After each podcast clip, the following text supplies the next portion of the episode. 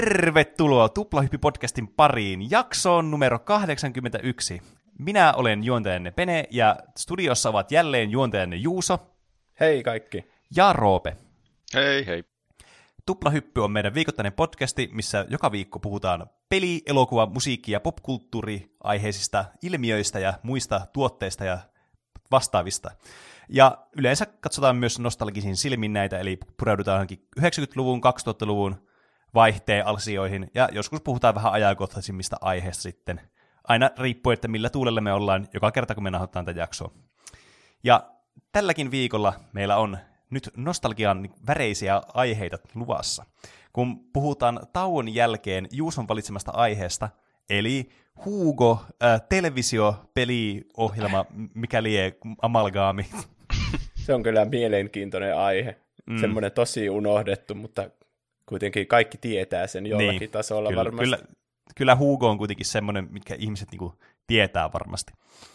Mutta ei mennä siihen ihan vielä, vaan mennään ensin meidän toiseen aiheeseen, koska meillä kuitenkin kaksi aihetta aina on, niin Roopen valitsemaan aiheeseen, joka on... Joka on... FIFA. Hmm, kyllä. FIFA, football, konsoli, kaikki pelit. Uh. Tätä on toivottu meiltä aina vähän väliä. Niin on. Niin on. Mä ajattelin, että ottaa nyt ehkä ennemmin mieluummin kuin myöhemmin, koska mä en ole enää pelannut näitä pelejä, niin sitten menee tuota, ehkä nyt on enemmän relevanttia sanottavaa kuin vaikka kymmenen vuoden päästä. no niin, se on ihan varmasti totta. Niin. Toisaalta puhutaan me muutenkin niin kuin yli kymmenen vuoden aikaisista jutuista täällä, että en mä tiedä, missä se raja sitten menee. Mm. Niin, totta. Ehkä ne on sitten noska- nostalgiaa, ne mun puheet. Mm. Kyllä. Mutta tuota, tämä on, joku on voinut jo huomatakin tässä meidän keskustelussa, että mulla ei ole yhtä suurta tietämystä peliasioista kuin Peneellä tai Juusolla kaikissa asioissa. Ja siitä minä Oi, syytän, nyt. siitä minä syytän FIFAa, koska se on vienyt mun elämästä niin suuren osan, ainakin se, niin vuosia sitten. Mm. Eli nyt sä pääset kostamaan meille, että nyt sä tiedät kaiken ja me ei niin. tiedetä mitään. Niin, kyllä. Tämä oli mun tekosyy. Tämä kuittaa kaikki, jos mä tulevissa jaksoissa sanon jotain, että jaa, enpä ole kuullutkaan tuosta, niin sitten muistakaa, että FIFA, FIFA. niin. Mikä Crash Bandicoot? Mä pelasin sinä vuonna vaan FIFAa. Niin. Tämä johtuu varmaan siitä, että jalkapallo on mahtavaa, niin sitten pakko pelata jalkapallopeliä. Ja mm. nä, mä ajattelin käydä tässä ainakin tuota, tämän FIFA-pelikatalogin kulkua niin historiasta tähän päivään asti, että mikä siinä on muuttunut ja sillä ja koittaa muistella omia muisteloita sieltä kaikkien pelien varrelta. Mm. Ja tuota, nämä perustuu aika lailla omiin kokemuksiin nämä, mitä tulee mainittua, että joitakin pelejä jää vähemmälle huomiolle, koska en ole kaikista, kaikista en muista hirveästi, mitä on pelannut.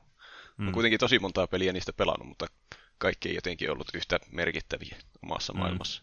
Niin, niinhän sinä monesti menee.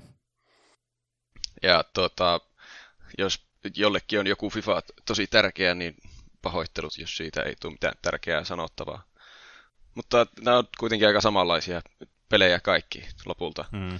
Niin siinä Semmoinen kuva sitten... ainakin tämmöisellä niin kuin ei äh, FIFAn tai muiden tämmöisten vastaavia urheilupelejä niin kuin aktiivisena pelaajana niin kuin syntyy, että ne on aika samantyylisiä vuodesta toiseen.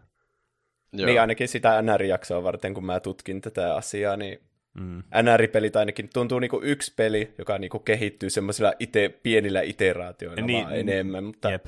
se niin. ydin siellä pysyy aika samaan. Mm. Että toivottavasti siitä että ne saa sitten, että nyt se ei puhunut tuosta Fivasta, mutta ehkä jossain edellisessä tai seuraavassa vuodessa oli jotain samoja elementtejä mukana, niin sitten voi muistella niitä sen kautta. Niin. Ja myös nämä uudistukset, mitä näihin tulee, on yleensä jotakin, jotain kehittyneemmät kaksinkamppailut tai semmoisia tosi epämääräisiä, että siitä ei niin. tiedä, mitä se käytännössä tarkoittaa, mutta sillä on laitettu joku uskomaton nimi, että 50-50 Ultimate Battle Mode, uusi Battle System, tai jotain. Niin, mitä tuo edes niinku tarkoittaa? aika niinku hämäriä tommoset niinku, tosi niinku tekniset ja tollaset niinku, mennään tuommoisiin niinku ihan pieniin nuansseihin, miten niinku joku peli kehittyy, niin ei niinku mitään käryä, mitä se oikeasti niinku tarkoittaa kuluttajan näkökulmasta. Niin. Et, et, voihan se olla, että sille ei tapahtunut yhtään mitään uutta, mutta ne vaan sanoo, että oo, uusi systeemi, jota ette voi koskaan huomata. Tämä niin. aihe ei olisi vielä kunnolla alkanut ja nyt jo alkaa tekemään mieli pissata tuota bisnesmallia, kuinka tulee samaa peliä joka vuosi. Mutta annetaan mahdollisuus kuitenkin näille mm, FIFA-peleille. Siis mullakin on nykyään se, semmoinen mielipide tästä, että tekisi mieli distata tätä bisnesmallia. Mutta tuota, mm. ennen vanhaan mä siis rakastin yli kaiken näitä pelejä, niin mä yritän, tämä, tämä podcasti kuitenkin yleensä käsittelee asioita sillä aika positiivisessa valossa, niin mä koitan mm. pitää semmoisen positiivisen mielentilan päällä. Mm. No, hyvä. Ja tuota, riippuen kauanko tässä menee tässä näiden läpikäymisessä ja muisteluissa, niin tuota, mulla on varmaan jotain sanottavaa vielä tuosta FIFOjen nykytilasta, mutta en tiedä jääkö cliffhangeriin ja meneekö ensi jaksoon, jos tässä menee ihan hirveän kauan muistella näitä kaikkia FIFOja. Se selviää varmasti mm. tässä jakson mittaan. Jep. Kyllä. Tai sitten tuosta jakson kuvauksesta, en ole ihan varma vielä. ah, totta. Siitä voitte varmasti lukea, onko se tässä vai ei. Tai olette voineet lukea. Onpa vaikea tämä ajan rakenne. Mm. Mm. Eli, no, oletteko te pelannut jotakin FIFAa joskus? No en tiedä, että mitä FIFA olisin pelannut, mutta totta kai sitä on joskus istunut mm. sohvalla, kun on ilmestynyt joku Xbox-ohjaajan käteen, että pelaappa tätä FIFA-ottelu. Mm. Joo, siis kyllä itselläkin on tullut niinku pelattua just kaverilla nimenomaan. Mulla on yksi, yksi tota, niin lapsuuden kaveri, joka on siis edelleenkin kyllä mun kaveri totta kai, mutta niin kuin lapsuudessa henkattiin paljon, niin öö, tuli, se, pela, se oli jalkapalloharrastaja ja sitten me pelattiin aina sen luona välillä FIFAa. Mutta mulla oli itsellä pleikkarille Pro Evolution Soccer-peli, niin sitten me pelattiin sitä aina meille. Niin mulla tavallaan ehkä enemmän jäänyt muisteista siitä pelistä kuin FIFOista ylipäätään. Aivan. Niin, Pessitkin on tosiaan olemassa. Nehän ne on mm. ne kaksi kovinta kilpailijaa varmaan, FIFA ja PES. Niin. Varmaan on... aika niin kuin, mitätön tuo Pessi verrattuna FIFAan niin kuin nykypäivänä, mutta ainakin se, niin kuin back in the day sillä oli kuitenkin vielä ihan mahdollisuuksia tässä kamppailussa. Joo, johonkin aikaan siitä puhuttiin, että siinä oli oikeastaan parempi se gameplay, että sitä oli mukavampi pelata. Mm. Niitä lisenssejä niillä ei ole ikinä ollut oikein yhtä niin. paljon kuin EAlla, että siellä joutuu pelaamaan semmoisilla semmoisilla keksityillä nimillä sitten. Jep. Aivan, niin se meni. Hm. Mutta tämähän alkoi tuota, että vuonna 1993, kun Sega Mega Drivelle tuli FIFA International Soccer. Ja se oli ensimmäinen FIFA. Tuota, siinä oli, se oli aika jännittävän näköinen. Tätä mä en ole itse pelannut, koska mä olin silloin noin yksi vuotta. Jep. Mutta ajattelin, että hyvä käydä alusta asti, jos joku on mm. pelannut. Mä en tiennyt, että eka FIFA-peli tuli niin, siis niinku Segalle. Mä oon jotenkin aina ajatellut, että nämä on niinku alkanut pleikkarista, mutta ilmeisesti mä oon ollut väärässä tämän suhteen. En mäkään tiennyt. Tota, se oli nykyajan standardilla aika huvittavan näköinen, mutta kyllähän se näyttää ihan jalkapallopeliltä, jos katsoo sitä jotain videota. Se on mm. kuvattu ihan eri tavalla ja, ne, ja se näyttää kyllä tosi yksinkertaiselta. Siinä oli hassuja bugeja.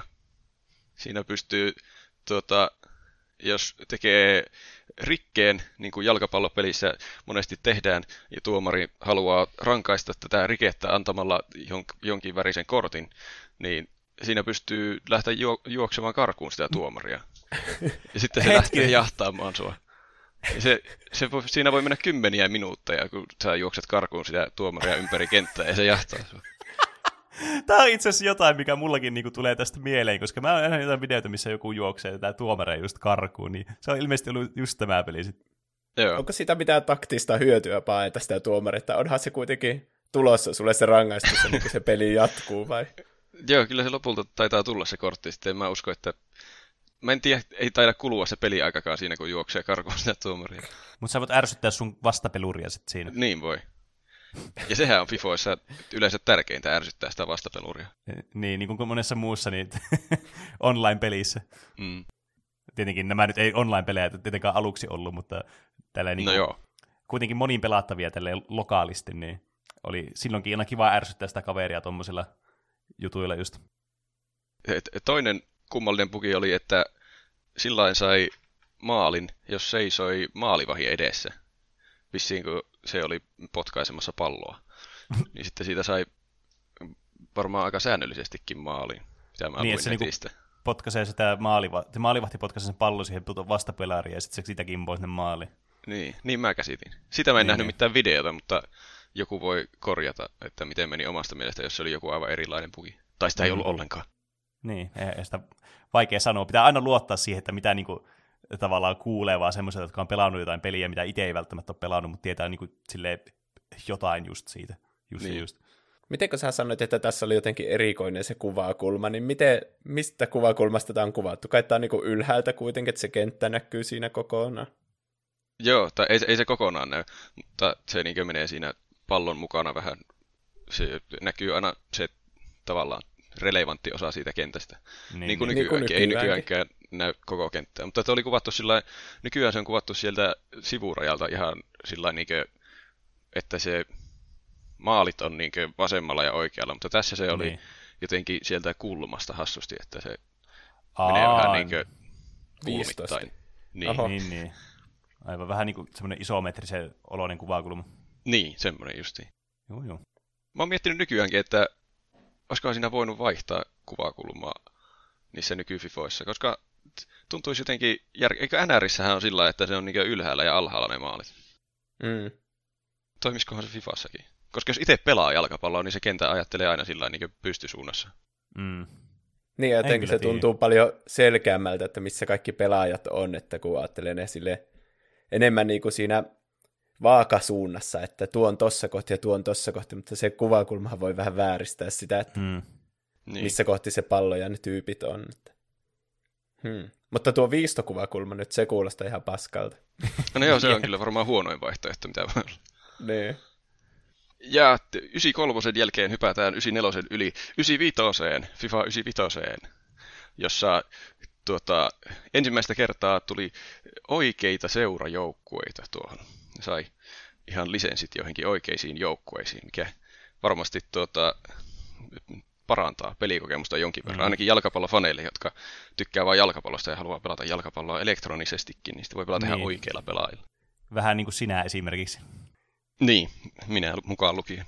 Mm. Niin, ja sehän on aika tärkeä osa varmasti se, että on ne ajankohtaiset, ne joukkueet mm. ja pelaajat. Että niin. varsinkin siinä, kun näitä pelejä tulee joka vuosi. Eikö Kyllä. se idea siinä ole myös, että päivittyy tietenkin ne kokoonpanot niissä eri joukkueissa?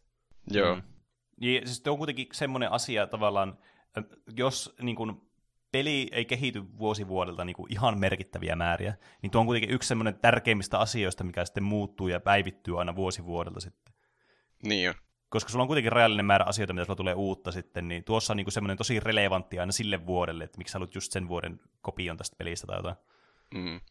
Niinäkin vuosina, kun ei hirveänä tullut mitään uutta, niin se oli yleensä itselle justiin se tärkein, että on ajan tasalla ne kaikki joukkueet ja pelaajat, että voi pelata, mm. mutta siinähän ei periaatteessa, jos haluaisi olla tienata vähemmän rahaa, niin EA ei tarvitsisi aina julkaista uutta peliä, vaan ne voisi vaan julkaista jonkun päivityksen nykypäivänä, että ne olisi Niin, se on tietenkin totta. Että on niinku, vähän niin kuin vanhentunut malli tuo, että tehdään uusi peli aina joka vuodelle.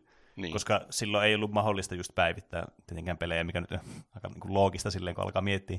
Mutta tuo on kyllä ollut yksi semmoisista niin isoimmista asioista, mikä varmasti Fifastakin tehnyt niin suositu just tuo, että ne sai lisenssit niihin joukkueisiin sitten. Niin saiko ne niinku niihin pelaajiinkin lisenssit vai miten se toimii tuolla jalkapallomaailmassa? Saiko ne niinku vain joukkueiden lisenssit vai niinku niiden pelaajienkin? Muistaakseni NRissä oli ongelmia. Siinä oli se outo, että joinakin vuosina, jonakin vuonna saattoi olla ne oikeat joukkueet, mutta väärät pelaajat, ja joskus oli oikeat no. pelaajat, mutta väärät joukkueet. No nyt kun mä katson näitä, niin 95 mä oon merkinnyt, että tuli seurajoukkoita, ja 96, että oikeita pelaajia. Niin se voi olla, että mm. ne on mm. tullut tuolla vähän niin kuin asteittain tuonne. Niin, no se, se kyllä kävisi järkeä sille ainakin, jos se voi käydä järkeen ylipäätänsä. Niin. niin. Ainakin jos vertaa tuohon NR-keissiin, niin kuulostaa aika loogiselta sille jatkelta. Tuliko tämä mm. muuten mille konsolille tämä peli, tämä 95 FIFA, kun mulla on semmoinen muistikuva, että tämä olisi pleikkarille ehkä. Öö, voisi olla, että se tuli pleikkarillekin tietokoneelle niitä myös tuli niitä ihan ekoja näitä. Aa, aivan. Mutta 97 sitten kaikkien jalkapallofanien huutoon vastattiin, kun FIFAan lisättiin Malesian liiga. Malesian liiga, oliko tämä niinku semmoinen iso asia, mitä kaikki pelaajat haluaisivat? en usko. Mä en ole ikinä, mä en tätä hetkeä ennen kuulu edes Malesian liigasta. Mä en tiedä, mistä ne on keksinyt, että se pitää lisätä tuonne. Siinä on ollut semmoinen niin sen vuoden huippuuutuus kyllä niin. siihen. Mutta toinen uutuus, mikä ei ole ehkä yhtä merkittävä kuin Malesian liiga, niin ne lisäsi selostuksen. Oho! Et, että vuonna 1997 jo siellä oli jonkinnäköistä hölinää siellä taustalla, että mitä siinä pelissä mukaan tapahtuu. Olisikohan tämä itse asiassa ollut joku peli, mitä mä oon pelannut, koska mä muistan Pleikka ykkösellä pelaaneeni joskus Fifoja kanssa, ja niissä oli kyllä selostus. Joo.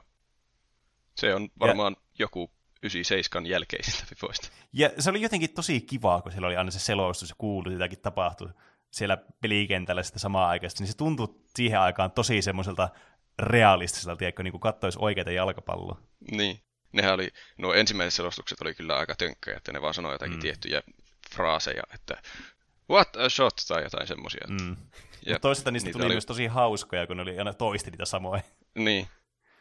No niin, no jalkapallon kattomisessakin mun mielestä se selostus on aika tärkeä, että sehän on aika semmoista, varmaan ainakin mulle se on tylsää katsottavaa ja varmaan monelle, jotka ei tiedä niitä kaikkia sääntöjä, juttuja siinä, mitä siellä kentällä tapahtuu, niin aika tärkeää, että se selosta ja kertoo, että tämä oli nyt on jännittävä tilanne, uskokaa mua. niin, niin sitten itsekin täytyy ajatella, että se on jännittävä tilanne. Mm. Niin. niin. Kyllähän se selostaja tuo aivan omanlaisen tunnelman siihen.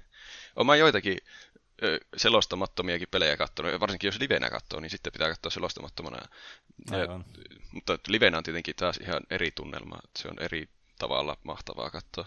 Mm, mutta no joo, joitakin televisioituja tai internettöityjä pelejä on katsonut ilman selostustakin, niin kyllä se tuo semmoisen tärkeän lisän se, että siinä joku selittää ja innostuu vähän niin kuin hypeämään on se selostaja siinä. Mm, niin, niin, aivan. Mutta tämän FIFA 97 jälkeen en löytänyt, että olisi tullut mitään uskomattoman merkittävää mainitsemisen arvoista uudistusta, kunnes 2001 päästiin sitten semmoiseen vaiheeseen jo, että Fifassa pystyy pelaamaan netissä, verkossa, toisia pelaajia vastaan. Eli oh. tämä on täytynyt olla sitten tyyli Xboxilla? Tai tietokoneella. Öö, joo.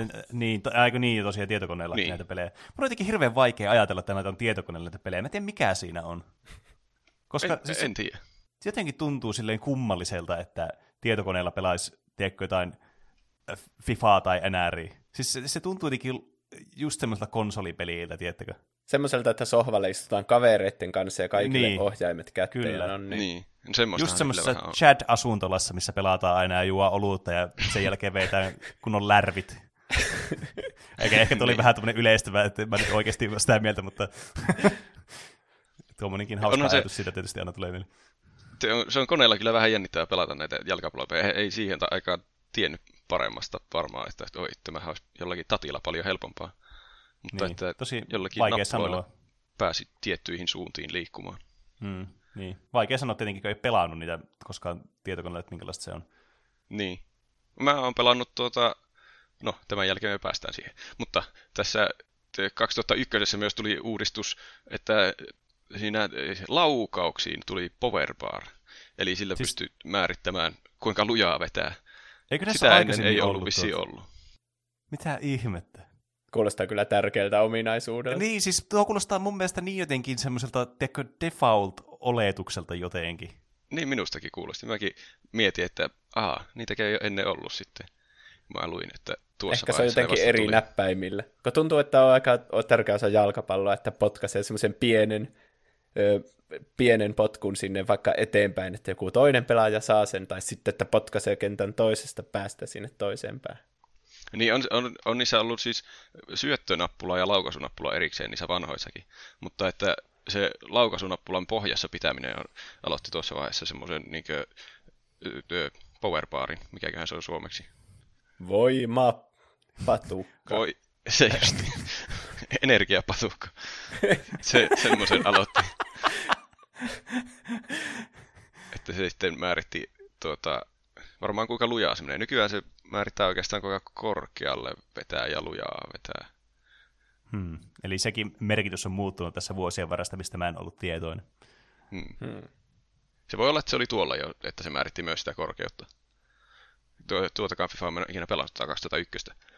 Mutta 2002 olen, koska nyt pääsemme 2002. Meillä oli tästä tuota, semmoinen World Cup-versio, FIFA 2002 World Cup, ja se oli justiin tietokoneelle. Aivan. Eli tämä on, taitaa olla ensimmäinen FIFA, mitä mä oon ihan itse oikeasti pelannut. Ja tämä oli kyllä jännittävä peli. Tämä oli tosi semmoinen sarjakuvaamainen. Ai. Tai siellä oli ö, monet pelaajat, joillakin oli semmoisia joku, ne oli niin tähtipelaajia. Niin sitten niillä kun juoksi, jos joku oli vaikka tosi nopea, niin sille tuli semmoiset vauhtiviivat, ja se näytti, että se juoksee tosi lujaa. Oho. Mä oon aina pitänyt tätä FIFA-sarjaa semmoisena, että pyritään joka vuosi vaan enemmän ja enemmän realismiin. Että katsokaa, no niin. kuinka nämä pelaajat näyttävät ihan oikeilta ihmisiltä. kuin katsoisi oikea jalkapalloottelua, kun katsoo tämmöistä. Mm. Niin. Niin mäkin olen miettinyt. Mutta tuossa oli, se oli kyllä semmoinen tosi visuaalinen kokemus tuo 2002. Ja niillä palloilla pystyi tekemään hirveitä kierteitä, ja sitten siihen palloonkin tuli semmoinen punainen vauhtiviiva taakse, kun se lähti jotenkin lujaa tai isolla kierteellä. Mm, aivan. Mm. Ehkä tässä nyt keskityttiin enemmän siihen niin kuin pelattavuuteen sitten, että nuo tuommoiset asiat on aika tärkeitä niin kuin peleissä, että näkee vaikka jonkun asian vauhdin silleen tosi selkeästi siitä. Mm. Niin, niin, jep. Enemmän kuin että tavoiteltaisiin mitään reaalisuutta niin kuin joka hetkellä. Mm. Niin. Tätä peliä mä pelasin justiin tietokoneella. Ja silloin mä en vielä osannut edes ajatella, että konsolillahan taisi varmaan paljon hauskempaa. Mutta sitten tuli Xbox-aika, ainakin minulle. Tuota, FIFA 2003 meillä oli Xboxille. Ja siitä... Tuota mä, 2002 mä pelasin sillä niin jonkun verran ehkä. Mm. Mutta 2003 mulla lähti sitten semmoinen niin ihan oikea putki, että siis rupesin hakkaamaan FIFAa koko ajan. Oliko sä tuohon aikaan jo niin kuin harrastanut kuitenkin jalkapalloa tuohon 2002 aikaan? Joo, kyllä mä taisin aloittaa neljävuotiaana jalkapallon. No se, oho. Sunhan pitäisi olla jo kuuluisa jalkapalloilija. Sanoppa muuta. Tuota, se ei ehkä silloin neljävuotiaana vielä, että se oli varmaan vain harrastus. Mm. Tai semmoista, että kaikki juoksee pallon perässä. Semmoinen niin. iso kasa lapsia ja yrittää potkaista johonkin sitä. Se ei ollut vielä elämäntapa. Ei. Tärkeintä, että koskee siihen palloon enemmän kuin että sillä tekee mitään fiksua. Niin, ja että mm. saa potkasta ihan täysiä sen pallon. niin, joka siihen aikaan ei ollut kovin luja. no ei. Mutta tässä, mä katsoin jotakin videoa tästä 2003, niin nämä menut, nämä, me, me, me, nämä menut oli jo tosi nostalgiset. Ne on, eh, en tiedä miten se selittää, mutta nämä menut oli tosi nostalgiset si- niistä tuli heti semmoinen, oi, oi, tätä mä oon pelannut sitä peliä. Mm. Se, tämä, sano vaan. Se on kyllä mahtava tunne, kun sä pelaat jotakin peliä, tai katsot niin kuin, jotakin videoklippejä jostakin vanhasta pelistä. Mulla kävi tämä ihan vasta niin kuin just Gran Turismon kanssa, missä mä puhut, puhuttiin podcastissakin, niin just, että kun näki sen menuun ja kuuli sen menumusiikin, että miten sieltä tulee semmoiset kunnon värinät päälle, kun sä vaan näet sen. Se on niin. jännä tunne, kun ei niinku tietoisesti muista jotain asiaa, mutta sitten mm. kun sä vaikka just näet tätä podcastia tehdessä pelaa monia semmoisia pelejä tai pelannut vaikka 10 20 vuoteen, niin mm. sitten mm. se niinku tuntuu semmoinen fyysinen tunne, kun sä kuulet jonkun niinku pitkästä aikaa, sä heti niinku tiedät, että mm. mä oon kuullut tuon niinku niin miljoona niin kertaa jo. ennen. Niin Joo, ne musiikit on justiin kans, kun tässäkin on, tuli, tulee vastaan paljon semmoisia biisejä, että ai niin tämä oli tämä, ja heti muistaa sen koko pelin, kun kuulee jonkun biisin. Mm. Ja monesti ne oli vielä just sen ajan semmosia, EA oli siis fygy vaikka niinku muille jakaa, no ja niillä oli aina niitä lisensoituja kanssa, niitä biisejä ostettu lisenssit, että ne pystyi soittamaan niinku ihan just yli sen aikaisia jotain hittibiisejä siellä kanssa. Niin. Ei nyt välttämättä ihan niinku niitä niinku soitetuimpia biisejä, mutta kuitenkin semmoisia, että ne tunnistaa selkeästi ne biisit. Mm. Mä muistan jossakin Fifassa oli tämä Smash Mouthin tämä All Stars. Missäköhän se olisi ollut? Ah. Kyllä mäkin muistan, mutta en kyllä muista, missä FIFA se olisi ollut. Koska se on, niin kuin, monellahan tulee ensimmäisenä mieleen siitä, niin kuin, Shrek. tai niin kuin Shrekistä, niin kyllä. niin, niin. Mutta mä, mulla ensimmäinen kosketus oli siihen biisiin just niin kuin Fifaan välityksellä. Niin kun mä kuulin sen Shrekissä, niin mulla tuli mieleen siitä, että tämä on tämä FIFA-biisi. Musta tuntuu, että se on ehkä jossain Digimon elokuvassakin. Se, se on ai niin muuten itse asiassa onkin. Se on semmoinen niinku se on niinku vanhentunut se biisi ihan hullun. Uhuh. Sitä ei, ei kukaan voisi kuunnella epäironisesti. Kaikki Smash Mouth-fanit suuttu. Onko semmosia? Onko epäironisia Smash Mouth-faneja? Mullakin tuli tuota FIFA 09 oli MGMTn Kids-biisi.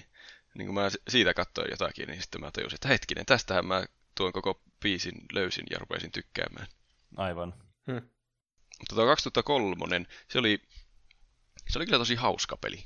Se oli ihan erilainen kuin nykyfifat. Se oli semmoinen tosi vauhdikas. Kaikki meni jotenkin hirveän lujaa ja se peli eteni semmoista tosi kovaa vauhtia. Se oli tapahtumaan rikasta jotenkin, ainakin sen muistaa tällä hetkellä semmoisena. Vai oliko teillä joku perunakone, että se ei pyörittänyt kunnolla sitä aikaisempaa FIFAa, ja sitten kun sai Xboxille FIFA, niin se pyörii paremmin?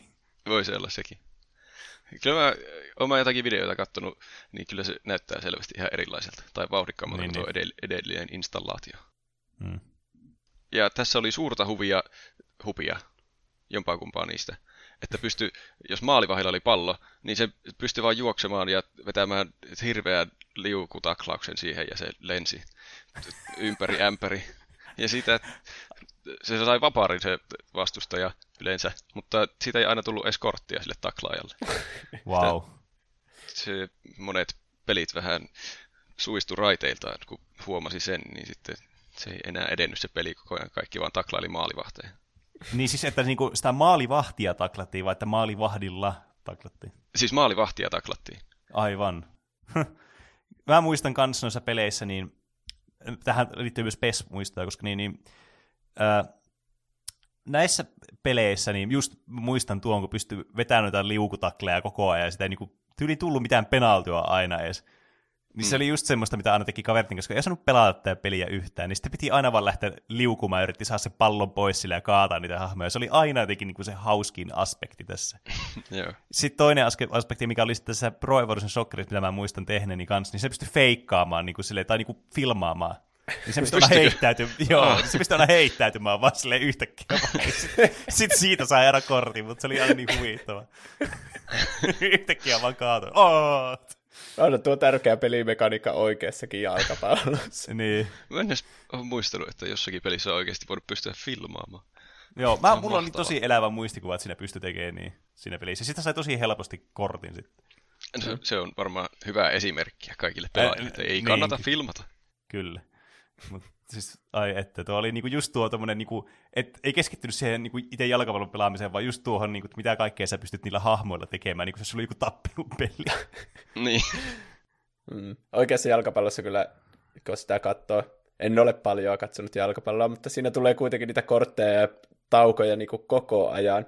Niin sitten se, noissa peleissä varmasti ne on vähän höllännyt sitä, että no pelatkaa nyt miten pelaat. Ja sitä ainakin NRissä muistaakseni sitä pystyy myös säätämään, että kuinka helposti tulee niitä rangaistuksia. Varmaan Joo, on... samanlaista näissä FIFOissa käytetty. On joissakin FIFOissa ainakin mun mielestä pystynyt säätämään niitä, että mikä on virhe ja mikä ei. Mm. En voi kyllä sanoa ihan varmasti, en muista ikinä säädelleeni. Mm, niin.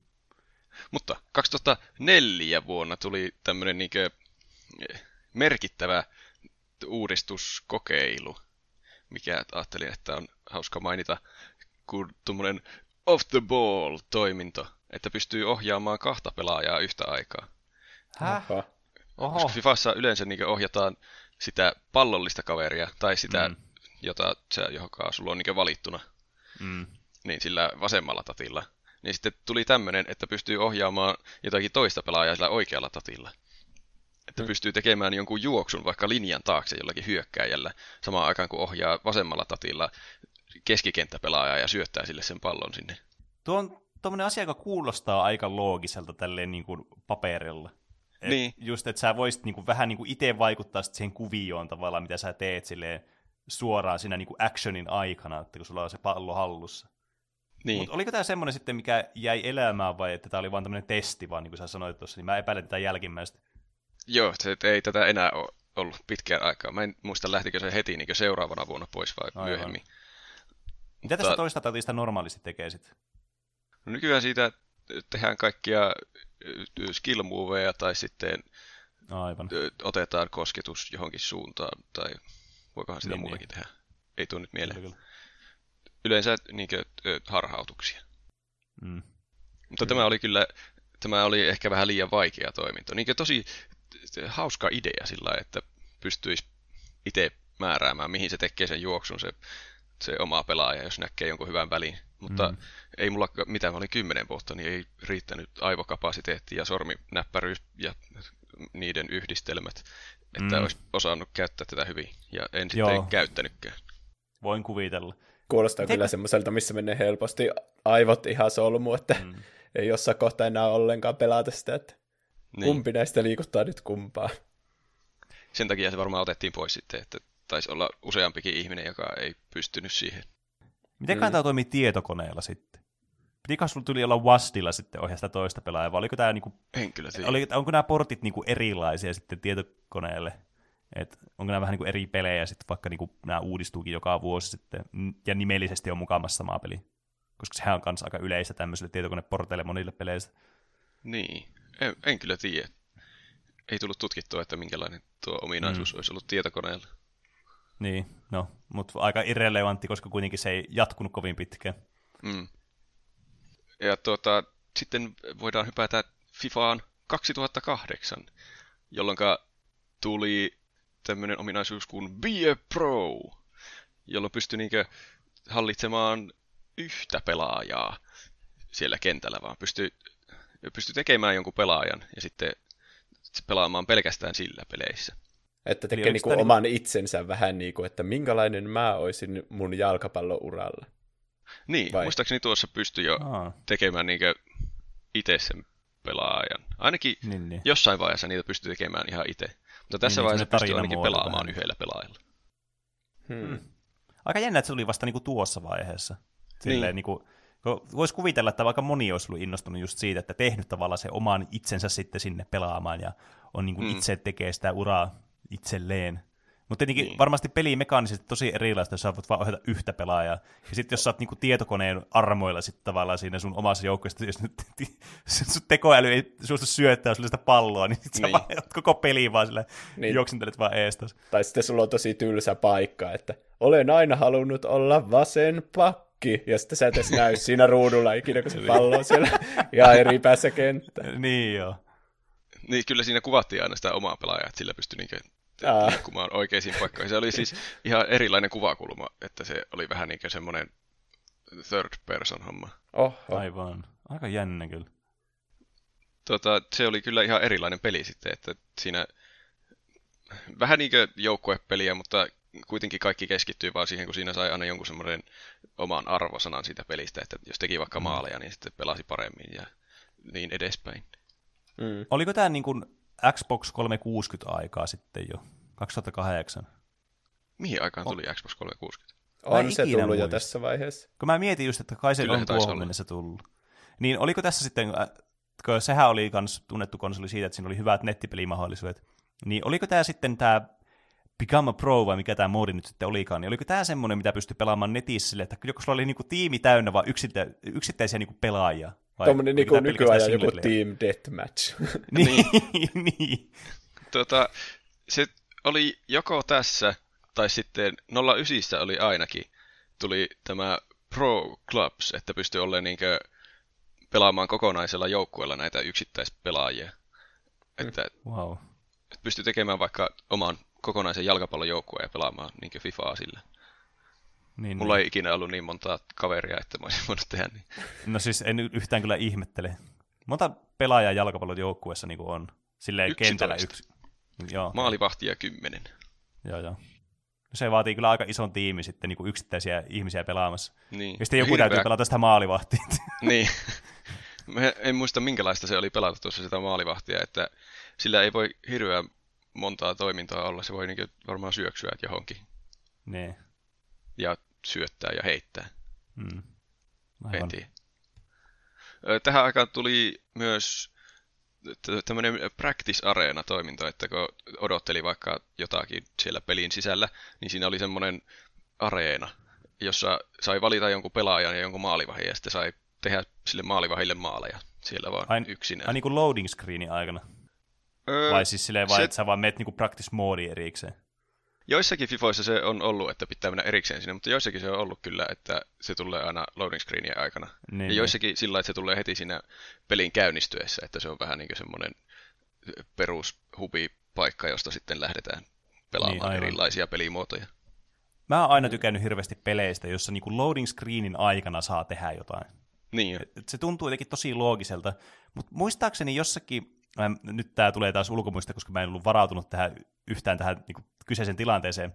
Joku peliyhtiö, muistaakseni yri, yritti... Bandai tai... Namco taisi olla. Niinkö? Bandai Joo. Namco. Se patentoi niin. sen, että on minipeli latausruudun aikana. Aivan.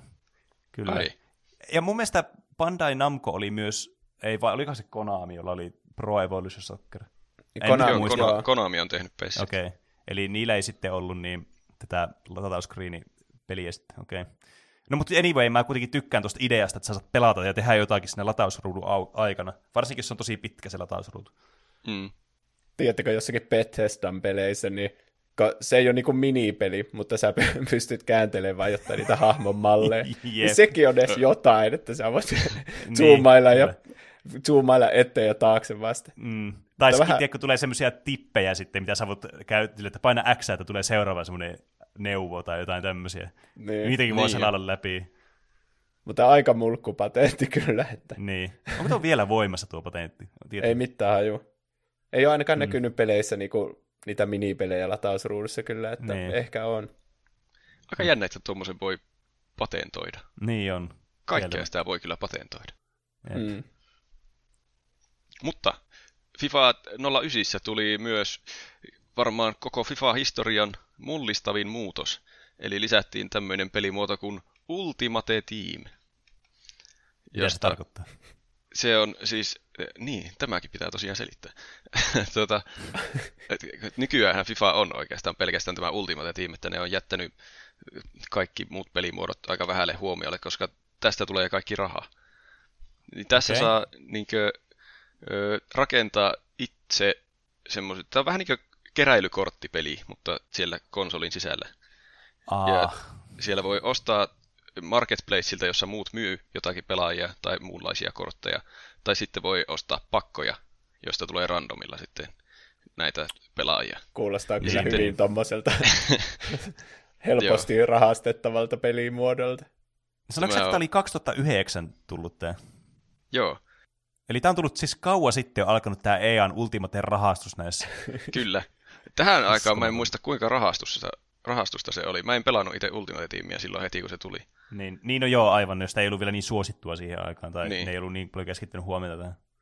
Mutta että tämähän on tosi hauska idea, jos ajattelee ilman sitä rahastusaspektia. Niin. Se on yksi näistä syistä, mikä tulee joko tämän jakson lopussa tai sitten seuraavassa jaksossa, kun käyn läpi, että miksi en pelaa enää FIFAa, niin tämä just mm. tämä rahastusasia. Aivan. Mm. Mutta niin, jalkapallokortithan on ollut myös tosi suosittu, niin kuin kävi ilmi meidän keräilykorttipelin mm. jaksosta, niin tämä on niin kuin niin. vähän niin kuin se, mutta myös yhdistettynä semmoisen, että sä oot niin kuin jonkun joukkojen vähän niin kuin manageri ja kokoat joukkoita ja vaihtelet niitä, niin, niin. Mm.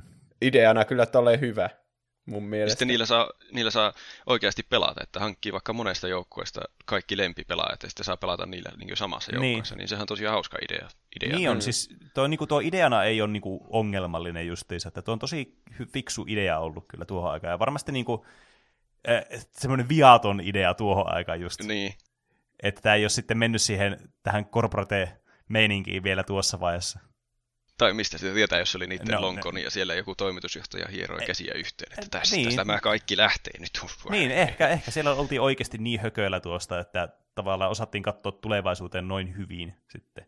Niin. Ja niin kuin, just alkaa sitten löytää tuommoinen täydellinen konsepti tuommoiselle niin kuin, hyvälle tavalle kerätä niin kuin, sitten rahaa ja alkaa kalastamaan ihmisten niin lompakkojen niin nyörejä. Kyllä. Mm. Ja ne nyörithän on yleensä lompakoissa se kaikista arvokkain osa. Tunnetusti. Varmasti riippuen myös, että minkälainen sun tämä lompakko on.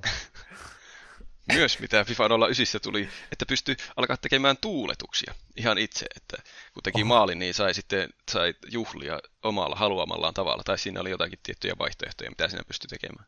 Aha, ja tuokin okay. on semmoinen asia, mikä on nykypeleissä, niin kuin vaikka Fortniteissa tullut erittäin tärkeäksi, että kun tappaa vastustajan, niin voi sitten vähän flossata sille. Niin. niin. Joo, tässäkin on nykyään melko yleinen tuuletus, semmoinen ö, hyssyttely, hysh, shushing, Aivan. että niin, niin. millä saat vastustajan triggeroimaan, että tekee jonkun kämäsen maalin tuurilla ja sitten alkaa hyssyttelemään sitä. Ja niin. siinä pystyy juoksemaan vielä vaikka koko kentän ympäri. Tai niin kauan kuin vaan se animaatio kestää, niin tekee sitä hyssyttelyä, niin siinä verenpaineet nousee. niin. Saako tuommoista mitään penaltioa tuommoisesta, että sä niin teet äh, tämmöisen excessive äh, tuuletuksen? Ei, ei, siitä tuossa, ei tuossa pelissä saa mitään okay. muuta kuin moraalisen huonon olon. hmm.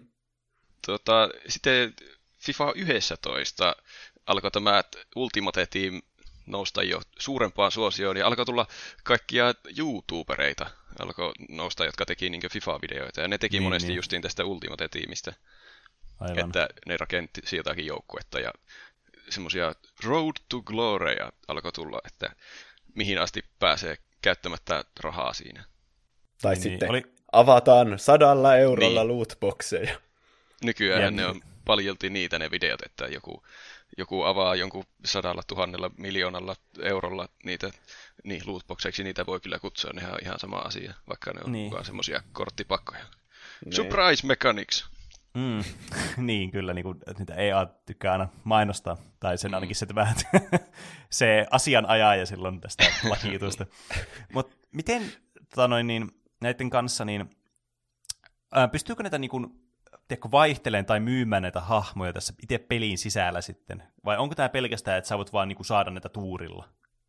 Siis joo, siellä oli se marketplace myös siinä Ultimate-tiimissä, että sinne Aivan. pystyy laittamaan myyntiin näitä, näitä pelaajia sun muita kortteja. Siellä on kaikkia valmentajiakin ja niin, niin. kyllä stadioneita ja palloja ja ö, ö, asuja ja, ja semmoisia peliformaatioita ja mitä kaikkea. Eli niin kuin joka ikinen assetti ja mahdollinen niin kuin pelimekaniikka on niin kuin laitettu tämmöisen maksumuurin taakse periaatteessa. Niin on. Se on vähän, jos Ultimate Teamissa haluaa semmoinen niin kuin, ö, viimeistelyn joukkoja, niin siihen pitää kaikenlaisia kortteja laittaa niiden pelaajien lisäksi vielä, että siitä saa semmoisen oikeasti, että siitä saisi mukaan kaiken irti. Siis onko sulla niinku olla silleen, että sulla on, niinku, sulla on se pelaaja korttina, mm. niin tarko- voiko sillä niinku olla erikseen vielä sitten jotain asioita, mihin tarvii vielä rahaa erikseen? Siis Et, se... Vai onko sulla, niinku, että jos sä saat jonkun pelaajakortin, niin sitten sillä on niinku ne kaikki statsit ja muut vastaavat, niin se on niinku sit siinä se... Vai onko sillä... jotain eri versiota tai muuta? Sillä on kaikki statsit, mitä sillä kortilla niin on, mutta... Niin, niin. No, siinä on semmoinen tuota, ö, ominaisuus kuin chemistry tai semmoinen joukkuekemia, mikä onkaan, että pelaajien niin. pitää linkata toisiinsa, niin sitten niillä tulee paremmat statsit. Okay. Ja ne linkkaa toisiinsa, jos ne on sama, samaan maalaisia tai pelaa samassa liigassa tai, on, tai vaikka samassa joukkueessa sitten niin saa vahvemman linkin. Ja siinä niin, kannatti niin. tehdä semmoisia joukkoja, jotka just linkkaa toisiinsa, että sitten se team chemistry on hyvä ja pelaajien yksittäinen chemistry on hyvä, että sitten ne pelaa Aivan. parhaimmilla statseillaan. Ja, niin tämmöiseksi strategiapeliksi. Kyllä. Sen lisäksi, ainakin ennen vanhaa, nykyään se ei taida olla enää näin, mutta siihen chemistryyn vaikutti myös se formaatio, millä pelaa, tai siis se kokoonpano, miten se on järjestetty Aivan. sinne kentälle. Huh. Että siellä on aina ollut semmoisia tiettyjä vaihtoehtoja, mistä saa valita. Ja tota, sitten kun valitsi jonkun formaation sille omalle joukkueelle, niin sitten piti ostaa joku semmoinen formaatiokortti, että se laitettiin kaikille niille pelaajille, että ne osaa mukaan pelata sillä tietyllä formaatiolla. Häh? Se oli kyllä raivostuttava asia silloin niissä vanhemmissa Ultimate Team-hommissa. Siis tuon kuulostaa, kuulostaa ihan hirveältä, sille, että sä niinku oikeasti joudut maksamaan siitä, että sä voit periaatteessa pelata sitä peliä silleen, niin kuin sitä kuuluukin pelata. Sä joudut maksamaan siitä, että sä joudut maksamaan. niin. niin. Siis nekin oli, niin. nekin oli kyllä siellä Marketplaceissa myynnissä, että sieltä pystyy... Mä en ole itse käyttänyt ikinä, en ole ostanut yhtään niitä pakkoja, ja mä oon pelannut tätä ihan niin kuin, että todella paljon. Että tästä saa niin. iloa irti käyttämättä rahaakin. Ja se on mm. varmaan paljon hauskempaakin oikeastaan pelata, että, että pelaamalla pääsee johonkin hyvään joukkueeseen sitten lopulta. Aivan. Mutta että siinä menee sitten vaan aikaa, kun pelaamalla haluaa kaiken. Maksamalla Miten? pääsee parempiin tuloksiin Mikä on... nopeammin mikä on FIFA mm. vastine sille, että pitää Habbo-hotellissa huijaustuolareita. Ei tarvitse Oliko Penelle joku kysymys? Äh, mun, mun, siis mä mietin sitä tässä, että onko tässä vielä olemassa kuitenkin, niin kun, onko näissä olemassa sitten niitä niin kun kunnon arcade mode, että sä voit kavereiden kanssa vaan pelata sitten sohovalta ja ei tarvi ostaa mitään juttuja, että sä voit pelata periaatteessa niin vanhaa FIFAa pelaattaisi. Siis joo, kyllä näissä on aina ollut joku, t- joku semmoinen moodi, että voi pelata vaikka niillä oikeilla joukkueilla. Niin, niin. vaan kavereita vastaan. Ja semmoisena pelinä tämä on mun mielestä vieläkin aika hyvä että jossain illallistujaisissa vaikka jalkapallo ystävien kerran pelata saunaillassa FIFAa toisia vastaan. Niin, niin. Semmoista kasuaalia pelailua. Kyllä, kyllä. Ja semmoista tämä mun mielestä kuuluukin olla. Koska mm. tuota, no, FIFA 12 oli mun mielestä oikeastaan 12-13 oli semmoista FIFAn kulta-aikaa mun omassa mielessä silloin tuli muun muassa tämmöisiä uudistuksia. Player Impact Engine, Precision Dribbling, Tactical Defending. Joka no, kuulostaa ei hienolta. Mitään. Niin, just kuulostaa tosi hienolta sanoa. Mutta Sekä sille, että... XYZ, Dragon Catapult Cannon. niin. Mitä tuo niinku pelillisesti merkitsee? Vai merkitseekö se yhtään mitään? No, Player Impact Engine oli joku, että ne jotenkin törmäilee uskottavammin ne pelaajat. Ja Precision Tuo kuulostaa oikeasti semmoista asioita, mistä mä nauttisin, jos ne törmää toisensa tosi niin. hyvin ne hahmot siellä. Mutta mä en muista, osaisinko mä tuossa iässä edes niin arvioida, että törmäileeköhän nämä nyt jotenkin paremmin kuin tuossa viime vuoden Fifassa. Niin, niin. Aina ne sanoo, että siihen tuli joku uusi tuommoinen ominaisuus. Niin. Ja Precision Dribbling oli joku, että pystyy niin kuljettamaan palloa sillä tarkemmin. Mm.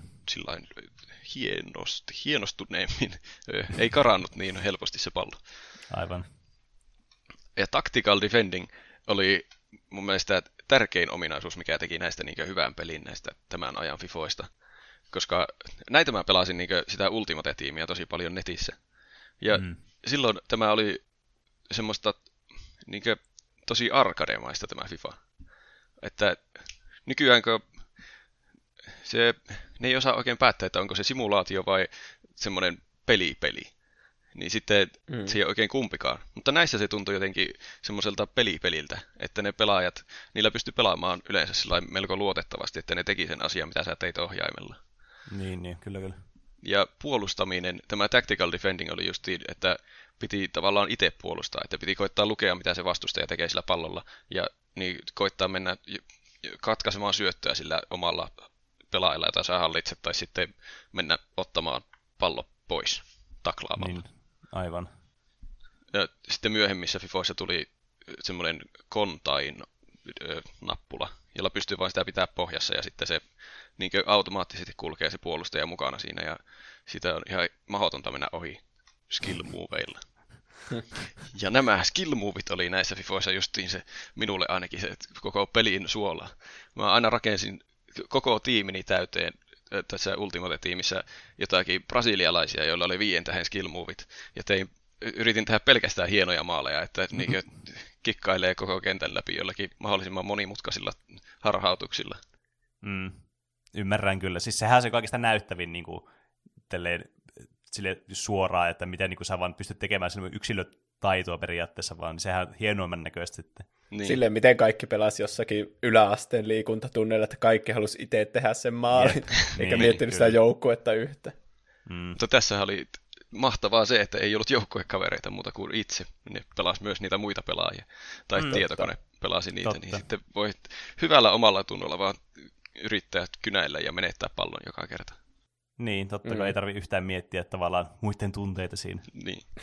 Mutta oli se hienoa sitten, kun teki jonkun hienon maalin, niin se mm. sitten tuntui hyvälle. Ah. Hyvältä tuntuu hyssytellä sitten sille vastustajalle. niin. mä, en kyllä muista, mä, mä en muista ikinä hyssytelleeni hirveänä. Mä tein yleensä aina jonkun kummallisen voltin. Mulla tuli tuosta mieleen, että ensin kaksi asiaa. Toinen oli se, että miten, oliko tässä niinku semmoisia flavor of the month tavallaan, että mitä ihmiset teki vaikka just online, että mitä ne tämmöistä niinku, äh, tuuletusta ne käytti, että oliko se niinku, että joku niiden suosikkipelaaja oikeasti oli tehnyt jonkun tuuletuksen, kaikki alkoi tekemään sitä tai jotain muuta vastaavaa? Joillakin pelaajilla on Fifassa siis ihan niin henkilökohtaisia tuuletuksia, että niillä on joku, jos ne oikeassa elämässä tekee yleensä jonkun tuuletuksen, niin sitten niin. niille pystyy tekemään sen tuuletuksen. Niin sitten EA voi rahastaa niilläkin sitten. mä, mä en tiedä, niitä ei, niistä ei varmaan tarvi maksaa niistä tuuletuksista. Ne voi vaan tehdä jollain näppäin yhdistelmillä. Toinen oli, mikä mulla tuli mieleen, kun Tony Hawkissa näissä peleissä, niin pystyy, myöhemmissä peleissä pystyy itse tekemään tämmöisiä spesiaalitrikkejä sitten, jotka oli yhdistelmiä erilaisista tempuista. Niin onko näissä koskaan ollut näissä peleissä, ja jos ei ole ollut, niin pitäisi olla semmoinen mahdollisuus, että sä voit tehdä oman tuuletuksen silleen niin kuin, tavallaan luoda sellaisen. En kyllä muista, että olisi voinut. Siis siinä pystyy tekemään niin kuin, erilaisia tuuletuksia sarjassa, miten haluaa, mutta tuota, siinä on aina joku, joku semmoinen niin tuuletusvaihtoehto, minkä voi tehdä niin juostessa, niin vaikka se hyssyttely tai niin. jotakin pyörittää käsiä tai mitä lentokonetta esittää. Ja sitten joku lopetus, niin vaikka voltti tai mitä nyt onkaan olemassa, istahtaa alas. Tämän pitäisi toimia yhdessä sen Xbox Kinectin kanssa, että se lukee sun Oi, kehosta, että mitä sä teet. Ui. wow, joku hyötykäyttö sillekin laitteelle. Niinpä. Hmm. Tässä oli, mä luettelen pelaajia, jotka oli parhaita pelaajia tähän aikaan, ainakin minun mielestä. Ja monen muukin mielestä internetissä löytyy kyllä muidenkin joukkueita, ja ne on tehnyt aika lailla samanlaisia. Niin, teille nämä ei varmaan sano mitään, mutta jollekin muulle voi sanoa. Mm, Wallison, Rafael Sobis, Fred, Diego Sousa. Ja sitten oli tässä aina niin pronssikortteja, tuota, mikä on seuraava? Hopea, hopeisia kortteja ja kultakortteja. Ja kulta on tietysti paras. Ja sitten sen jälkeen tulee kaikki erikoiskortit, niin kuin, mm. Team of the Weekit ja Team of the Seasonit ja semmoset. Että jos pelaajat pelaa hyvin oikeassa elämässä, niin ne saa sitten erikoiskortteja, jotka on taas kalliimpia siellä kaupassa ja sitten niitä kannattaa hommata. Oho. Niin okay, tähän aikaan niin mä... kilttareita jossakin niin, keräilykorttipeleissä. Hmm. Ja ne yleensä myös kiilsi, eli kirjaimellisesti. Wow. Niin. niin tähän aikaan pystyi FIFOissa pelaamaan vielä niin kuin, ö, huonompi tasoisilla joukkoilla, tai sillä niin ratingin puolesta, kun niillä on aina joku numero. 74 alaspäin on hopeisia ja siitä ylöspäin kultaisia. Ja sitten se ö, 6, 64 taitaa olla pronssiraja. Mm. Niin mä yleensä tein jonkun semmoisen hopeisen joukkueen ja yritin sillä päihittää kaikki vast- vastustajat. Ja siihen aikaan se vielä onnistui, että niilläkin, jos osas pelata peliä, niin pystyi voittamaan huonommallakin joukkueella. Näissä joukkueissa Eli... mulla oli semmoisia pelaajia kuten Marlos, Maikon Leite, Manuel. Oh. Eli voiko tästä päätellä, että näissä myöhemmissä peleissä niin pystyy voittamaan sillä, että sulla on vaan niinku paremmat statsit näillä hahmoilla? Se on mennyt, ainakin minun mielestä ja monen muunkin mielestä internetissä. Se on mennyt vähän siihen, että Aivan. Se, siitä on tullut ö, erilaista. mä, mä yritän vielä pitää tämän positiivisena. Mm. tuota, sitten, no, nämä 12-13 oli oikeastaan sitä parasta FIFA-aikaa minun mielestä, koska se oli vielä tosi hauskaa se pelaaminen näissä. Mm, Siinä, niin kyllä. Ja, ja skill toimi. Sen jälkeen ne on menettänyt vähän tehoa, koska on tullut kaikkia, niin puolustetaan eri tavalla, niin niillä ei pärjää enää yhtä hyvin. Tuohon Aivan. aikaan niitä pystyy vielä käyttämään hyödykseen. Sitten 14-17 mulla tuli tauko Fifasta. Mä taisin pelata Lolia siihen aikaan hirveän paljon. Mm, Siitä Sehän oli tosi suosittua silloin. Mm. Niin. Mutta tuota, FIFA 14 tuli Ignite Engine, eli pelimoottori vaihtui tuommoiseen Igniteen, Aa, joka aivan. taisi olla muissakin EA-urheilupeleissä siihen aikaan. Ja Ultimate-tiimiin lisättiin ikonit, eli pystyi pelaamaan kaikilla, sinne tuli semmoisia kortteja, jotka oli jotakin vanhoja legendapelaajia, ja niitä, ne oli sitten tosi hyviä kortteja. Aivan, eli sä pystyt pyst... pelaamaan jollakin klassikkopelaajalla sitten vuosien Kyllä. takaa. Se oli, en muista, 14 mulla oli vielä, Mä koitin tietokoneelle ostaa 14, koska olinkohan mä ostanut justiin uuden tietokoneen. Niin. Mutta, ja, tuota, mutta siellä se ei oikein toiminut tietokoneella. Se, ensinnäkin se player base on tosi pieni, että oli tosi vaikea löytää jotakin peliä. Ja sitten kun löysi peli, mm. niin se mm. oli yleensä huono peli. Niin, että aivan. Se, senkin takia nämä on varmaan konsoleille paljon parempia pelejä. Niin, se on kyllä totta, että aika monessa tämmöisessä pelissä, niin, joilla on vähän niin kuin semmoinen, tiedätkö, konsolipelimaine. Mm. Just urheilupelit, nyt mistä puhutaan tälläkin hetkellä. Mutta sitten esimerkiksi vaikka niin kuin Call of Duty ja tämmöiset, nekin on niin, kuin niin paljon suositumpia konsoleilla kuin sitten tietokoneella. Niin niissäkin monesti sitten se player base haihtuu olemattomiin sitten tosi nopeasti tietokoneella, missä niin. taas toisaalta niitä pelataan paljon konsolilla sitten. Niin. Hmm. FIFA 16 tuli tasa-arvon aika ja lisättiin naispelaajia tänne FIFAan. No niin, hyvä. Niin. Ja... Jännittävästä tässä vaiheessa. Mutta niin, niin siinä oli varmaan jotenkin naisten liiga ja erikseen kuin miesten, että ne ei ollut mitenkään mitään sekaa joukkueita vai? Joo, ei niitä, niitä ei pystynyt pelaamaan kai niin kuin, että olisi ollut naisia omassa Ultimate-tiimissä, semmoista ei ole ikinä mun mielestä ollut. Niin, niin. Aa, aha. Mutta että siellä oli, tulikohan jotakin naisten maajoukkueita ja että sitten niillä pystyy pelaamaan niin kuin, vaikka lokaalisti kavereiden kanssa keskenään. Mutta ei netissä niinkö? Tuosta en ole itse asiassa varma. Voi olla, että pystyy netissäkin pelaamaan. Niin, niin. No ainakin se olisi niinku silleen järkevää ainakin mun korvaan. Niin. Naisia ei päästä internettiin. Mutta sitten siinä wow. tulee se kysymys, että miten jos toinen pelaa miesten joukkoa, pystyykö hän pelaamaan miesten ja naisten joukkoa keskenään? Niin, että... vai onko ne niinku omat sitten tavallaan oma queue, mihin sä sitten meet, kun sä alat pelaa tämmöisellä niin, niin. joukkueella. Että onko, onkohan miehillä niin automaattisesti vaan paremmat esimerkiksi physical statsit? Niin, en tiedä. Tuo tuntuu ouolta, jos ne ei vaan anna pelata vaikka miehet ja naiset vastakkain. Se tuntuu niinku semmoiselta, että ne tietoisesti päät- joutuu päättämään sen, että nämä ei saa pelata keskenään. Niin, ja sitten niin. koska kuitenkin kyse on äh, niinku pelistä, niin ne tietoisesti on myös valinnut, että jos niiden statsit vaikka ei vastaisi tavallaan niin kuin miespelaajien statsia, että ne on tietysti niin kuin rajoittanut niitä statseja, vaikka ne vois olla niin kuin samat periaatteessa. Niin. Mutta mm. vaikea sanoa, kun ei ole tosiaan pelannut, niin ei, ei voi kritisoida sille, kun ei tiedä tuosta asiasta, että miten se niin kuin on. Kritisoidaan niin. varalta. Kyllä. Niin. Mä, kun mulla on vähän semmoinen tunne, että tiedätkö, ne on tehnyt just sillä tavalla, että ei, että, ei saatana, että et saa pelata näillä, että ne on huonompia naispelaajat automaattisesti, mikä on tietysti ihan typerää. Siis, niin, en mä niinku ymmärrä, että mikä pointti siinäkin sitten on, varsinkin kun kyse kuitenkin niinku tietokone- ja konsolipelistä, missä voit tehdä sille, että periaatteessa joka ikisellä hahmolla voisi olla sama stat sitten, millä statseilla ei ole mitään merkitystä, niin kuin millä mm. tahansa pelaajalle. Mutta niin. sehän ei olisi hyvää rahastusta tietenkään EAlle, koska EAhan tekee tässä pääasiallisesti kuitenkin rahaa itselleen. Niin. Hmm. Se on realismihan niillä on mukaan niin se ö, ainakin tekosyy. Ja on se jossain mielessä ihan järkevää, että oikeassa pel- elämässä parempi pelaaja on parempi tuossa pelissä kuin huonompi pelaaja. Niin. Että sitten voi pelata hyvillä pelaajilla, niin sitten ne osaa jotakin paremmin. Hmm. Mutta pelillisesti se ei ole niin varmaan mahtavin mekaniikka. No ei. Se on just semmoinen, että se tuntuu vaan tosi pahalta, että tavallaan sä nyt, sulle vaan jaettiin nämä huonommat kortit ja siitä se, että niinku, yritäpä niin. siinä sitten taistella ylämäkeen niinku jatkuvasti. Mutta sehän tuo Ultimate-tiimin niinkö hauskin osuus on, että saa aluksi huonot kortit ja sitten voi alkaa rakentaa sitä joukkuetta niinkö ihan mm. pohjamurista. Niin, siis ymmärrän kyllä sen, mutta just sille, että niin, no ehkä lähinnä tuossa oli se, että se on niinku maksumuurin takana sit se niin sun pärjääminen. Et, et, tavallaan se just, että jos se kaikille on sama, että sun pitää niinku grindaa itseäsi ylöspäin, sit sä saat niinku parempia joukkueita pelata niinku niin edelleen, niin tavallaan silloin, kun sä itse teet sen työn, että sä saat ne, niin se on semmoista niinku tyydyttävää ja sitten semmoista, että sä oot niinku ansainnut sen tavalla, että sä oot noussut siinä rankingissa sitten vähän niinku tälleen virtuaalisesti.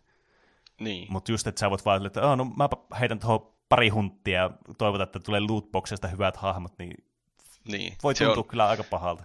Se on, jos itse grindaa sillä hirveällä työllä ja tuskalla, niin sitten siellä tulee aika paljon vastaan semmoisia pelaajia, jotka on vaan selvästi niin ihan silloin, kun se peli on ilmestynyt, niillä on joku ihan hullu joukkue jo valmiiksi. Että ne on selvästi käyttänyt mm. satoja euroja jo siihen, niin sitten ei ole oikein mahdollisuuksia pärjätä.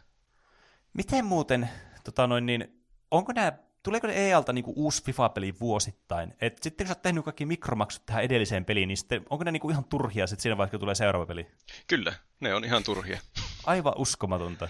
Se on, mä en tiedä, miten ne saa myytyä sen niin asiakkailleen, tai miten kaikki ostaa vieläkin. Kaikki valittaa siitä, että tämä on ihan omituista niiden touhu, mutta silti sitä ostetaan sitä peliä joka niin, vuosi. Niin. kun Jep. uusi peli on tulossa, niin ne markkinoi kuinka paska se viime vuoden peli oli, kuinka kaiken niin. on pakko vaan siirtyä tähän uuteen. Ja siis tuokin niin, kuin, niin moni tämmöinen muu online-peli on pärjännyt sillä tosi hyvin just, että niillä on se peli, jota ne päivittää vuosi toisen jälkeen, ja vaikka siinä olisi niitä mikromaksuja sitten paljonkin siinä pelissä. Niin, niin kuin, sekin on niin kuin paljon parempi jo sille lähtökohtaisesti se, että sä niin kuin, hommaat jotakin, niin sitten sulla sentään on se, tiedätkö, pysyvästi. Niin. Et ei silleen, että no sulla on nyt seuraavat viisi kuukautta tämä, että sä voit käyttää näitä sun juttuja, missä sä 200 euroa tähän peliin lisäksi, ja sä kuitenkin ostaa tämän pelinkin sillä 60, 70, mitä nykyään maksaa uutena. Niin mm. onhan tuo niin kuin ihan siis kerta kaikki se niin kuin, siis idioottimaista. Kyllä. Tota, mä ajattelin, että tässä on nyt mennyt jo aika monta kymmentä minuuttia, että pitäisikö jättää cliffhangeri tähän niin 16 jälkeen, ja koska tuosta 17 mä aloitin mun uuden Reignited FIFA-uran, niin, ja se tuota, ei lopulta päättynyt hyvin. Niin mä ajattelin, Aika että jos sen jättäisi sitten seuraavaan kertaan, kun nyt me ruvettiin jo tiisaamaan näillä negatiivisilla asioilla. Että... Ainakin seuraavalle, seuraavalle kerralla tämmöinen kunnon räntti. Niin Kyllä, seuraavasta Tosta... tulee sitten vihainen jakso tuosta Reignitedista puheelle. Mulla ainakin alkoi jo niinku syttymään tämä vihaa tässä, ja mä olin ihan valmiina sille niin. alkamaan räntämään, että miksei tehdä vain yhtä FIFA-peliä, joka päivittyy joka vuosi. Tai mm. jo. Niin, että tässä niin. oli esimakua tästä, niin kuin, just, että aletaan jo valittamaan tästä EAN toimista ja FIFA-peleistä. Kyllä. Mm. Ehkä se voi itsekin miettiä sitten asioista, joista haluaa valittaa just tämmöisellä saralla sitten, niin ehkä tästä saa niin. vielä ihan niin kuin, tästä saa jännittävän niin kuin uuden negatiivisen kuvakulman asioihin. niin. Mutta jos tämän jakson pitää vielä näissä positiivisissa tällä mm, tavalla ja sitten niin. jätetään ne huutamiset seuraavaan Kyllä. kertaan. Eli Ihmiset ehtii Fifoja... valmistautua. Mm. Pitäisi kuitenkin niin kuin Fifoja silleen, niin kuin positiivisina parannuksina näitä uusia juttuja, niin kuin jos pelaa niin kuin kavereiden kanssa kasuaalisti kotona. Kyllä. Silleen just. Se näissä on justiin parasta. Ja tuohon yhteen aikaan se oli myös tosi hauskaa se online-pelaaminenkin sillä niin, että niin. Mutta se näissä uudemmissakin on justi parasta varmaan, että kavereiden kanssa pelaa jossain sohvalla, istuu, niin, juo niin. Voiko näitä pelata näitä, siis näitä ihan niin kuin, että sulla on valmis joukkue, jossa on kaikki tyypit, eikä tarvitse niin mitään muuta kuin valitset vain joukkueen ja me pelaa. Niin voiko tätä tehdä onlineissa vai pelkästään niin kuin lokaalisti? Voi sitäkin mun mielestä. En ole ainakaan kuullut, että ei voisi. On se niin, niin. kaikissa niin. Fivoissa, mitä mä oon pelannut, niin on ainakin voinut. Okei. Okay. Että se mahdollisuus kuitenkin on olemassa sille. On ah. olemassa, mutta siellä se on sitten paljon pienempi se player base, että siellä niin. tulee eri ongelmat vastaan sitten. Niin, ehkä se on just, kun sinne saa semmoista niin näkyvää edistystä, niin sitten se on ehkä se, mikä... Niin. Muistakaa positiivinen lopetus. niin, joo. Mutta, Mutta FIFAt on ollut aina suuri osa minun elämää, ja ne on ollut kyllä mukavaa pelattavaa vuosien varrella, ja kehittyneetkin, niin kuin äsken kuultiin. Ah, onpa kiva.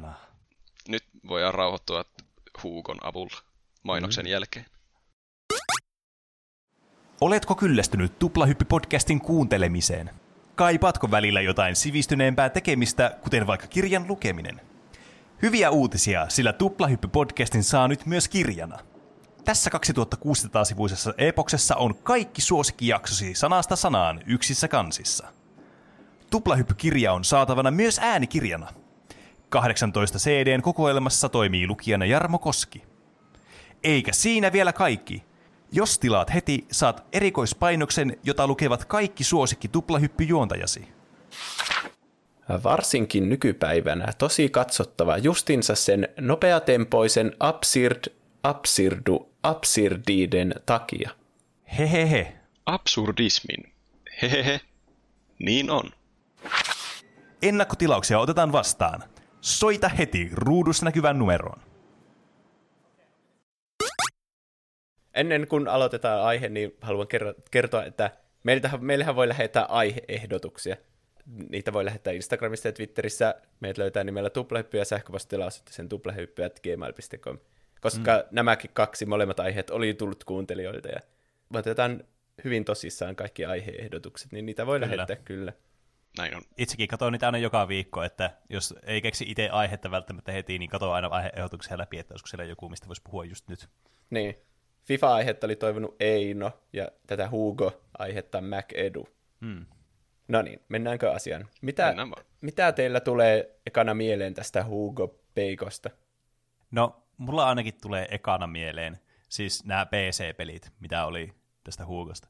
Just, mm. että tavallaan, no, mä vaikka aika moni muistaa nämä, mutta ne, ne oli siis semmosia, missä pelattiin tällä huukopeikolla, ja ne oli monesti semmosia niin kuin, joko no, aika semmoisia meni, menipelityylisiä, että sä tyyliin juoksit joko eteenpäin tai tyyli menit niinku vasemmalta oikealle tai jotain muuta tämmöisiä aika yksinkertaisia, missä sä pystyt tämmöisillä vähän niinku quick time eventeillä vaan reagoimaan asioihin. Et siinä ei ihan hirveästi ollut semmoista niinku interaktiivista gameplaytä. Plus nämä oli tosi vaikeita. Niin, mulla tulee just ihan sama mieleen, eli nämä PC-pelit, jossa hypittiin vaikka tukkeja pitkin tai juostiin metsässä ja hypittiin joidenkin mm. asioiden yli ja kiivettiin ali. Ja muistan mm. pienenä kyllä, että pelasin ainakin jonkun verran näitä. Jep. Ja sitten se Huuko sanoi aina jotakin hassua, kun se hävisi. Joo, sillä oli myös hyvät voice lineit aina. Niin, lapsena tietenkin ei ajatellut mitenkään näitä, näitä ajattelin vaan semmoisena normaaleina peleinä, niin kuin kaikki muutkin. Mm-hmm. Mutta nyt tietenkin jälkeenpäin, kun ne on niin yksinkertaisia kuin olla ja voi. Ja niin suoraan sanottuna aika paskoja ne pelit, jos niitä nykypäivänä pelaa. Ainakin mitä mä äsken pelasin niitä, niin mä en ymmärrä, miten niitä on lapsena jaksanut pelata. niin tässä on, nämä ei ole alun perin siis ollut tämmöisiä kotitietokonepelejä. Tässä on taustatarina. Mm. Eli oh. Hugon alkuperä. Mä siis tähän väliin haluan vielä sanoa, että mä tykkään ihan hirveästi näistä aiheista, missä puhutaan jostakin asiasta, mistä niinku muistaa tosi hyvin jotain lapsuudesta. Mutta mm. sitten siitä löytyy joku ihan uusi aspekti, mistä ei koskaan kuullutkaan, tai niin. tosi tosi hämärä muistikuva. Niinpä. Yhtäkkiä tajuaa, että on kokenut vaan jonkun kaksi prosenttia siitä koko ilmiöstä. Niin, jep. Niin, ja tässäkin niinku, kun alkaa miettiä sitä Hugo-peliä, niin tämä taustatarina on aika oleellinen osa sitä, että miksi ne pelit on semmoisia kuin ne on. No kerro toki. Eli tämä idea on syntynyt tanskalaiselta Ivan Solva-sonilta. Mä en tiedä, miten se laustan, kun siinä on S ja sitten on tuommoinen O, jossa on tuommoinen niinku, halkaisijan merkki, kun tämä on tanskalainen tyyppi. Mutta kuitenkin. Se sai idean tämmöistä videopeli TV-showsta vuonna 1987. Eli siihen aikaan, kun videopelit oli niinku just noussut semmoiseksi tosi isoksi jutuksi näiden Marion ja Nintendon seurauksena. Mm. Nyt se sai sitten idean, että pelataan niinku TV-showssa livenä sitten tämmöistä videopeliä.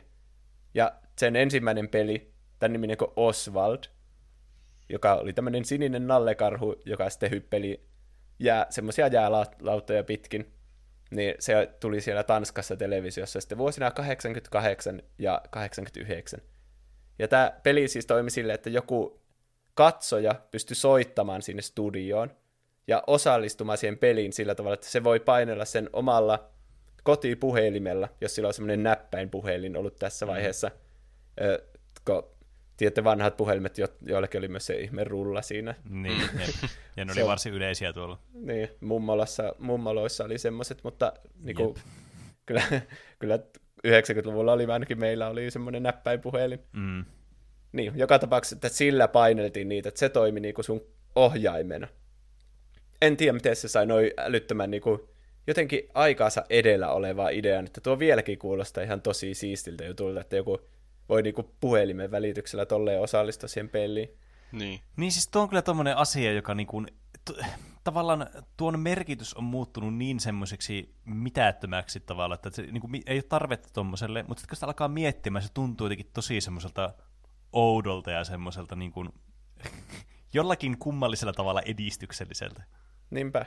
Eikö siinä ole ihan hirveä input-lagi, kun joku painaa nappulaa, että se sitten siellä televisiossa tekee sen asian? No itse asiassa hyvä, kun sanoit toin, koska sitä varten piti kehittää tämmöinen kokonaan kustomi tietokonejärjestelmä, joka niin kuin mahdollistaisi sen, että siinä ei tuu sitä viivettä. Ai. Ja kun mä katsoin näitä vanhoja Hugo, tämän suomalaisen TV-ohjelman jaksoja, niin siinä ei ole semmoista merkittävää viivettä, että sitä, se on ihan pelattavissa kyllä. Hmm. Hmm. Ja tämä niin kuin, customi-tietokonejärjestelmä, joka varten tätä tehtiin, niin ilmeisesti maksoi 100 000 dollaria. Aha. Ja tässä tietenkin kaiken maailman inflaatiot sun muut vaikuttaa. Niin, niin, se oli kallis ja se, oli niin kuin, se ei vaan toimi sille, että sä soitat sinne ja Mm. Onhan niinku semmoisessa puhelinpalveluissa, että paina yksi, paina kaksi. Niin, mm. kyllä. Mutta sitten tätä varten oli ihan niinku, tarkoituksella piti rakentaa, ettei siinä tulisi just sitä viivettä. Sitten tämä Oswaldin Nalle Karhun jälkeen sitten tämä Solvasson keksi animaattori Niels Grogun Mortesenin kanssa sitten konsepti, konseptin tämmöistä Hugo TV-peikosta. Tämmöinen kunnon niinku maskotti, kaikki tietää miltä se näyttää, sillä on iso mm. pää ja semmoinen normaali peikkomainen, sillä on sarvet ja hyvin tämmöinen persoonallinen hahmo, joka sitten oli niinku uuden tämän TV-shown sitten, tämä maskotti, jolla pelattiin siinä. Ja tämä TV-formaatti sitten myytiin 43 eri maahan. Se on kyllä tosi moneen. Mm. Muun muassa Espanjaan, Saksaan, Singaporeen ja sitten tietenkin myös Suomeen. Tämä on mun mielestä jännä kanssa siinä mielessä, koska mä oon jotenkin aina mieltänyt Hugon semmoisena tosi suomalaisena juttuna. Niin mäkin. Mä meinasin kysyä tuossa yhdessä vaiheessa, että ää, miksi tanskalaiset saa söpön sinisen nalle ja Suomeen tulee peikko. Mutta että mä oon niin. ollut maailman ympäri koko peikko. Niin. Ja hyvä, kun sanoitte tonkin, että koska näissä moneissa maissa on sanottu tuota samaa, että mä oon luullut, että se on mun omasta maasta oleva, on niinku kotoisin. Aa, koska niin. tässä panostettiin tosi paljon siihen, että lokalisaation on pakko olla niin hyvä, ja niin, niin. Että, niinku, että kaikki uskoo sen. Ja sitten tietenkin, koska siinä TV-showssa on niinku suomalaiset juontajat ja Hugo puhuu suomea, niin.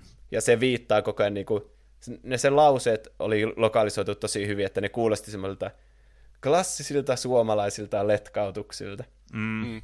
Se on kyllä ihan totta. Ja se jopa puhuu sille suomalaiselle juontajalle, niin siinä oli kyllä hyvä niin kuin illuusio, että se on ihan niin kuin semmoinen tehty sitä varten se koko ohjelma. Mm. Oli kyllä toimiva illuusio. Mutta miten tämä itse peli tässä toimii, niin yleensä tämä alkaa siitä, että tämmöinen paha noita, Skylla, mikä on aika outo nimi. Skylla. Se on niin kyllä, Aa. mutta aalla. Joo, ja S on siinä alussa Skylla. Tuo, tuo on ihan varmasti joku tuommoinen mytologia nimi, koska tuo kuulostaa todella todella tutulta nimeltä, niin kuin tämän Hugon konteksti ulkopuolella, koska mä en muistanut tuon nimeä ollenkaan. Se taisi olla ainakin siellä Tanskassa ja Suomessa tuolla kyllä nimellä. Sitten se on vähän niin kuin lokalisoitu se nimikin joihinkin maihin kanssa. Mutta niin. mä veikkaan, että se on joku Tanskan semmoinen kansantaruun liittyvä ehkä. Kuulostaa mm. kyllä tanskalaiselta, kyllä. Niin. Mm. Ja se nappaa tämän Hugo, Hugo-perheen, Peikko-perheen äidin, Hugo Liinan. Hugo ja sitten kolme, kolme peikkolasta. Ja ottaa ne vangiksi häkkeihin sen tukikohtaan tämmöiselle pääkallovuorelle. Ja mm. sitten Hugon, joka on tämä titulaarinen hahmo, niin se sitten lähtee pelastamaan sitä tätä perhettä. Ja sen pitää mennä semmoista vaarallista reittiä pitkin sitten sinne vuorelle, joka on täynnä kaikkia ansoja, mitä se Skylla on sille jättänyt. Mm. Tuo on kyllä siis niin tyypillistä, mistä, mi, niinku mistä tietää, että tämä on niinku lapsille suunnattu joku juttu. Jos sulla on niinku, sulla hahmonimi on Hugo ja Hugo Liina. niin se on niinku semmoinen dead giveaway, että no niin, nyt tämä on, niinku, tää on todellakin suunnattu lapsille nyt, että ne varmasti muistaa tämän nimikko-hahmon ja sitten tämän toisen hahmon nimen. Ja siitä okay. tietää, että se on jotain tärkeää sukua sille, kun sillä on sama nimi. Niin, sekin vielä. Mulla niin, tästä meidän podcastista tulee kohta joku feminismi-podcasti, mutta mä jotenkin, mulla käy sääliksi varsinkin näissä 90-luvun jutuissa nuo niin kuin naishahmot on jotenkin tommosia aina sen miehen kautta niin kuin Huugoliina niin. ja sitten Smurfiina. Ja no ne on aina, aina niin kuin tommonen sen ainut luonteenpiirre, että se on niin kuin naisversio siitä päähenkilöstä. Jep. Mutta se on sitten siinä ränttäysjaksoon taas jotain materiaalia. Jep. Mutta niin, sitten tämä tietenkin lähtee pelastamaan sitä sen perhettä. Yleensä nämä kentät siinä TV-showssa on tämmöisiä kolmevaiheisia. Mm. Että ne kentät pyörii jonkun teemaa ympärillä, vaikka joku metsä tai luola tai kallion seinämä. Sä meet sitä semmoisia niinku, esimerkiksi jos vaikka kolme semmoinen raiteinen kenttä, sä hypit mm. siinä niinku nuolinäppäimillä, että sä voit mennä keskirataa tai sitten oikea tai vasenta ja väistelet niitä esteitä.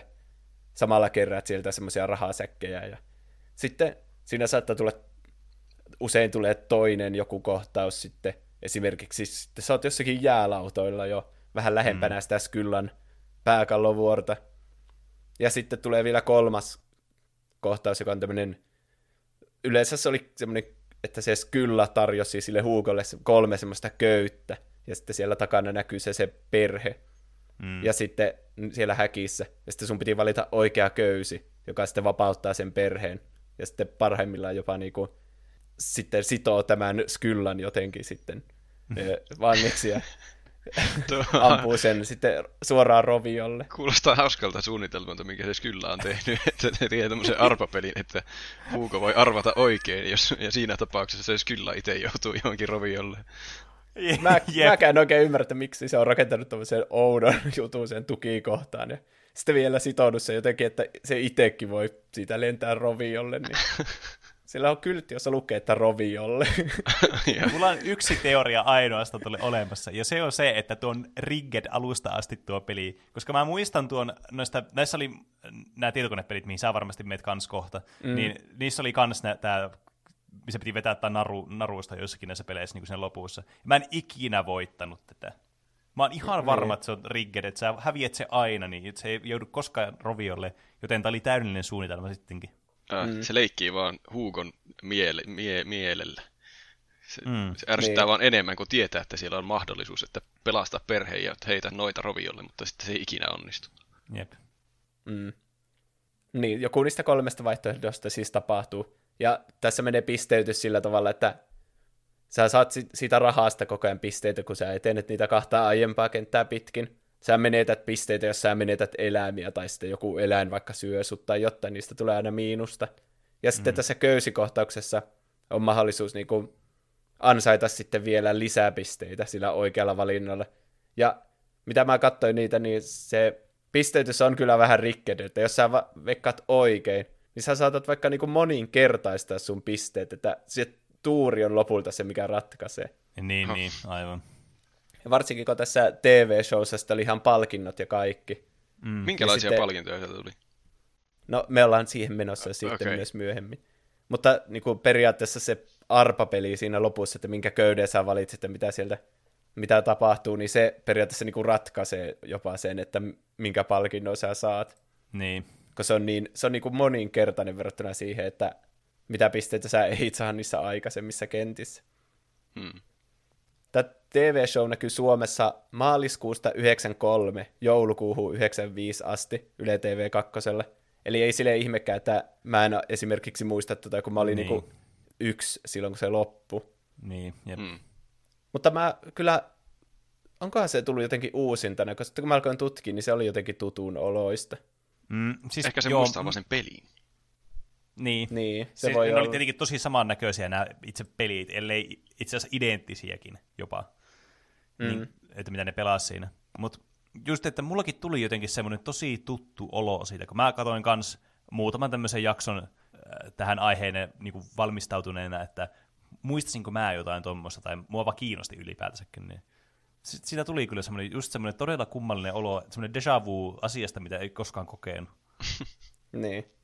Mutta niin, tämä ohjelma toimii sille, että lapset soittaa tänne studioon, siellä ne juttelee sen juontajan kanssa. Aluksi siinä oli Taru Valkeapää ja sitten myöhemmin Marika Saukkonen.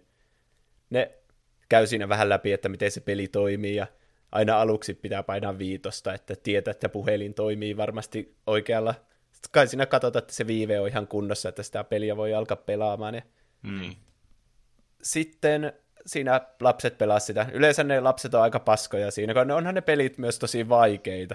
Niin että mä, mäkin pelasin niitä tätä niinku jaksoa varten, ja mä, kun mä katsoin ekaa sitä ohjelmaa, sitten katsoin niitä, että ne lapset ei osaa yhtään sitä pelata, ja se, se taru siinä neuvoo niitä koko ajan, että paina kutosta, paina kolmosta, paina kakkosta, niin ja sitten ne lapset vaan kuoli siinä koko ajan, mutta on se oikeastikin tosi vaikea se peli. Hmm.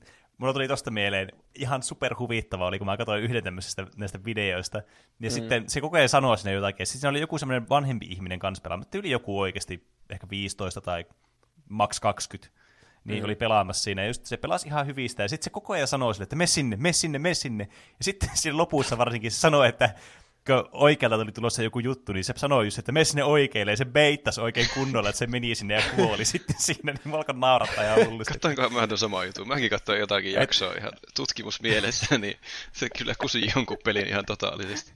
Jep. Mm. Että onko se niin. niinku tarkoituksenmukaista vai ei, niin en tiedä. No, se, myös kun tässä oli aika näissä kentissä usein, mm. niin, niin se, kai se halusi vaan, että se toiminta niin jatkuu, että kun se on vähän niin. turhauttava, kun se huuko myös, jos on va- vaikka tämmöinen luolakenttä, jossa sä valitset, mihin suuntaan sä meet aina, kun tulee semmoinen mutka, niin, sitten jos sulla kestää niin kuin kolme sekkaa tai kauemmin vas- valita se, niin sitten se Hugo mm. alkaa hakkaa sitä ruutua, että nukahitko sä sinne ruudun ääreen? Ollaanko siellä vielä hengissä?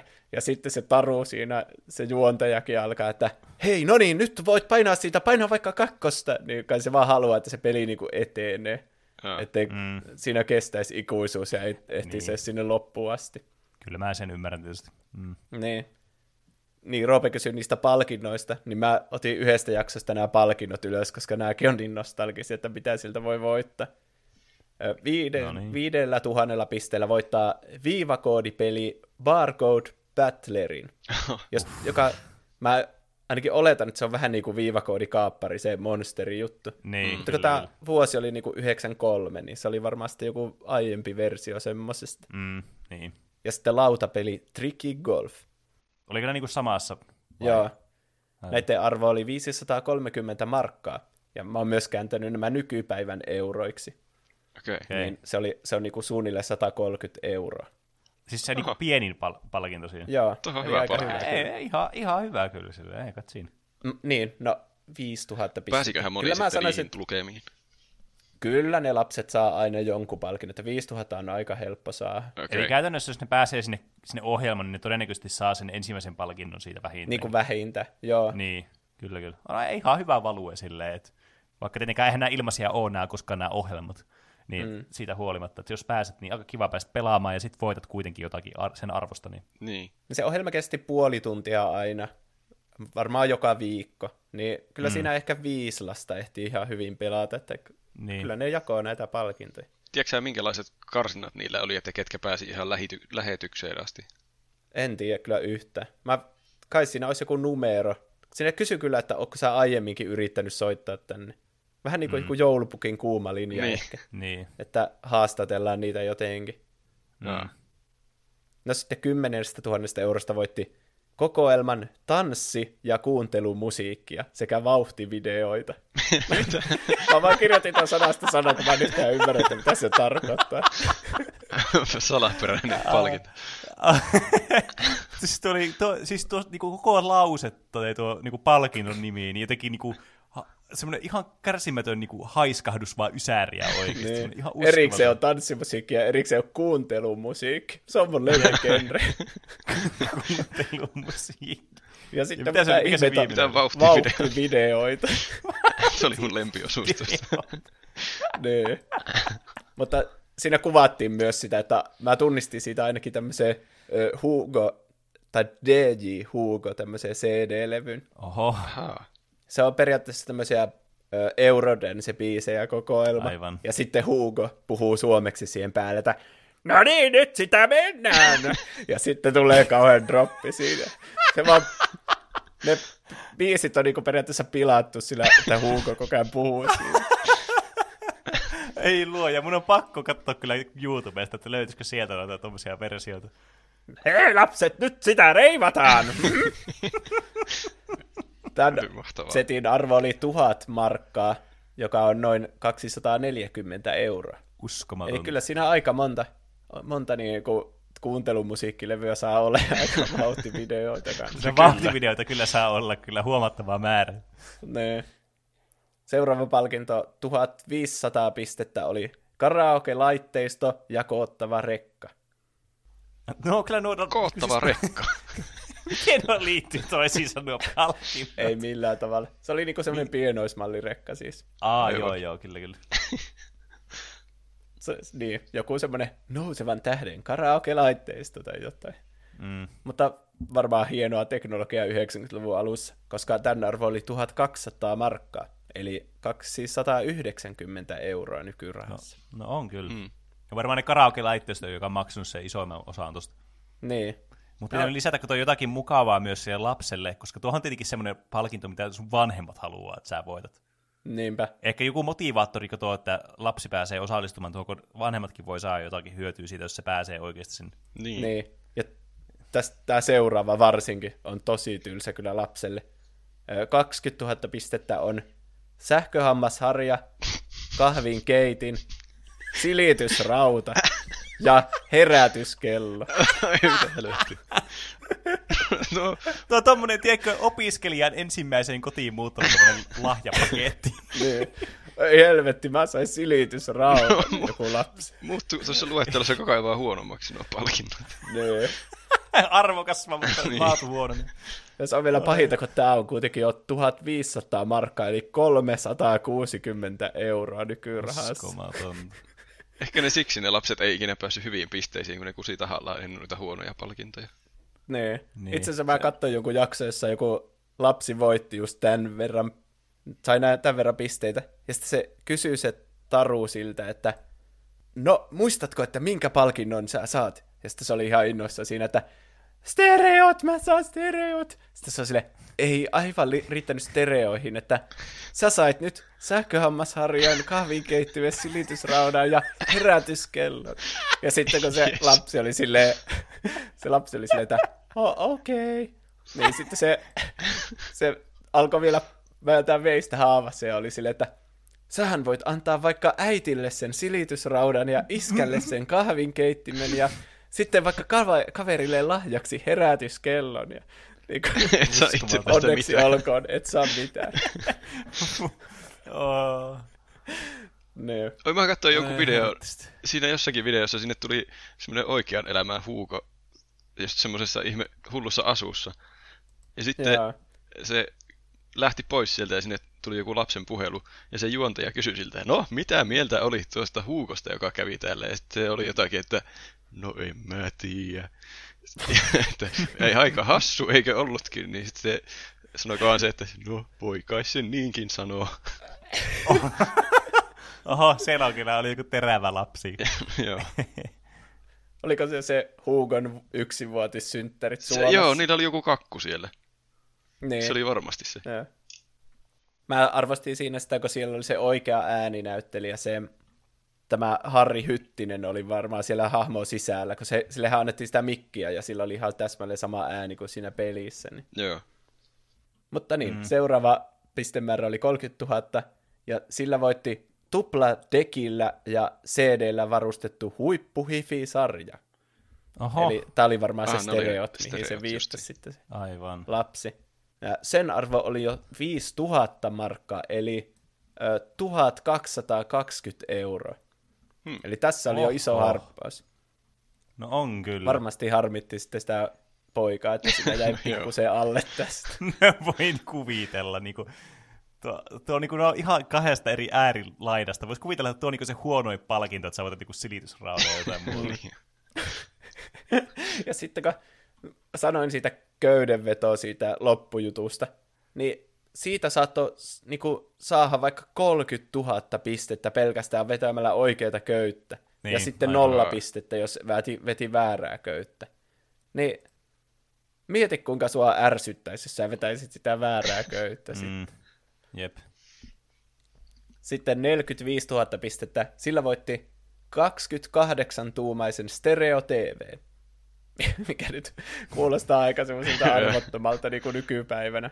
Mutta niin mutta sen arvo oli tuohon aikaan 7000 markkaa, eli 1700 euroa. Oho. No joo. Että, siinä, siinä on kyllä ollut kova palkinto. Niin kuin tuo on varmaan niin kuin nykyaikana. Mä en edes tiedä, minkälainen olisi 1700 euron telkkari nykypäivän. Että senhän niin. pitäisi olla jo joku kaarevan 8K 60-tuuman telkkari varmasti. No niin. Mm. Että vähän niin kuin vastine sille, mutta 90-luvulla se oli 28-tuumainen stereo TV. Mm. Eli siis semmoinen pikku kuvaputkitelkkari. Ja sitten isoin pistemäärä, ei, se oli siis isoin pistemäärä, mutta ja. tässä oli myös lisää palkintona. Jos sai yli 20 000 pistettä, niin pystyi osallistumaan vaihto, niin kuin sen palkinnon sijasta henkilöauton arvontaan. Palkinnon sijasta? Miksi se lapsi, Joo. niin, että luovutatko sinun palkinnon oikeudet? Niin kuin? Niin, ja sitten kun sä et yhtään tiedä, että montako siihen arvontaan niin kuin osallistuu. että se arvotti Aivan. mun mielestä niin kuin kerran vuodessa sitten se henkilöauto. Ja se on ihan tuuripeli, että mon- jos siihen osallistuu yksi, niin sä kai voitat se sitten. Niin. Mutta jos siihen osallistuu vaikka, se taisi olla 24, ketkä osallistu siihen autoarvontaan niin kuin siinä vuoden aikana. Siinä on aika huonot chanssit auto. Niinpä. Plus, mitä se lapsi tekee sillä autolla? Se voi antaa vanhemmille. Silitysraudan niin. ja kahvinkeittimen tapaan. Mm. Niin. Mutta tosta vielä, niin kuin, että vanhemmat varmana innosti niitä lapsia soittamaan noiden palkintojen perässä. Ja sitten kun vaikka se lapsi puhuu siihen puhelimme, niin eihän kukaan tiedä, kuka niitä näppäimiä painelee sitten siellä kotoon. Ne niin, jep. Siis mä mietin tuota, että niinku, mietipä jos sä oot sen lapsi ja sä osoitat tuo arvontaa, niinku, on nyt tämmöinen hypoteettinen tilanne, ja sit sä voitat sen auton, mikä mm. silloin vuonna 94 joku, joku ihan, no, ihan joku hirvit, hirvitys, niin jos ollaan sinne, niin ajatellaan positiivisella tavalla, että jos vaikka joku tiedätkö, 11-vuotias tai 12-vuotias, se, että mennään niin vähän sillä ikä, ikähaitari yläpäässä sitten tässä, mitä sinne soittaa varmaan niin kuin to, äh, suurin osa ajasta, mm. niin, sä, niin kuin, sulla menee se kuusi vuotta vähintäänkin, että sä oot täysikäinen ja sä saat ajokortin, jos sä saat sillä vuoden ajokorttia, kun sä täytät 18. Mm. Niin se autohan on jo ihan niin kuin vanhentunut kuin mikään siinä vaiheessa. Niin. niin. Se on sama arvoinen siinä vaiheessa koko ottava rekka. Kun varsinkin, kun sun porukat on varmasti käyttänyt sitä sen ajaa sitten. Niin se on ihan käytetty paska sitten siinä vaiheessa, koska tietenkin riippuu nyt mikä se arvonta tuossa, että mikä auto sillä, koska voi se olla, että se on joku tosi, niin kuin onhan meidän, meidänkin auto, joku vanha Volkswagen Golf, ja se toimii tosi hyvin vieläkin, mutta niin kuin siis just tavallaan, että se on joku Nissan Sunny, niin ei se kyllä kauan pötki se kuuden vuoden jälkeen se auto, muuta kuin ehkä lunastukseen. Niin vähän semmoinen, niin kuin, että no, mik, miksi tässä on tämä tässä. Yritetään tällä niin kannustaa, että niin kuin aikuiset soittaisi tähän peliohjelmaan. Lapsi muutenkin varmasti haluaisi mieluummin jonkun mahtavan telkkarin kuin auton. Niin, niin sitten outo, niin. että no nyt saat tämän telkkarin tai yksi 24 osa mahdollisuuden voittaa auton. Mm. Mä oon yllättynyt, että kukaan valitsi se autoarvoinen. Niin. Mutta mm. Niin, ehkä jos sä, sulle sanotaan, että haluatko sähköhammasharja ja kahvinkeittimen vai osallistua autoarvontaan, niin ehkä sitten se lapsi voisi valita. Ai, niin, eikö sun, tarvi, sun ei tarvitse voittaa sitä pääpalkintoa, että sä voit tehdä sen? Ä, ei, kun, jos on yli 20 000 pistettä, niin saa Aivan, valita se autoarvon.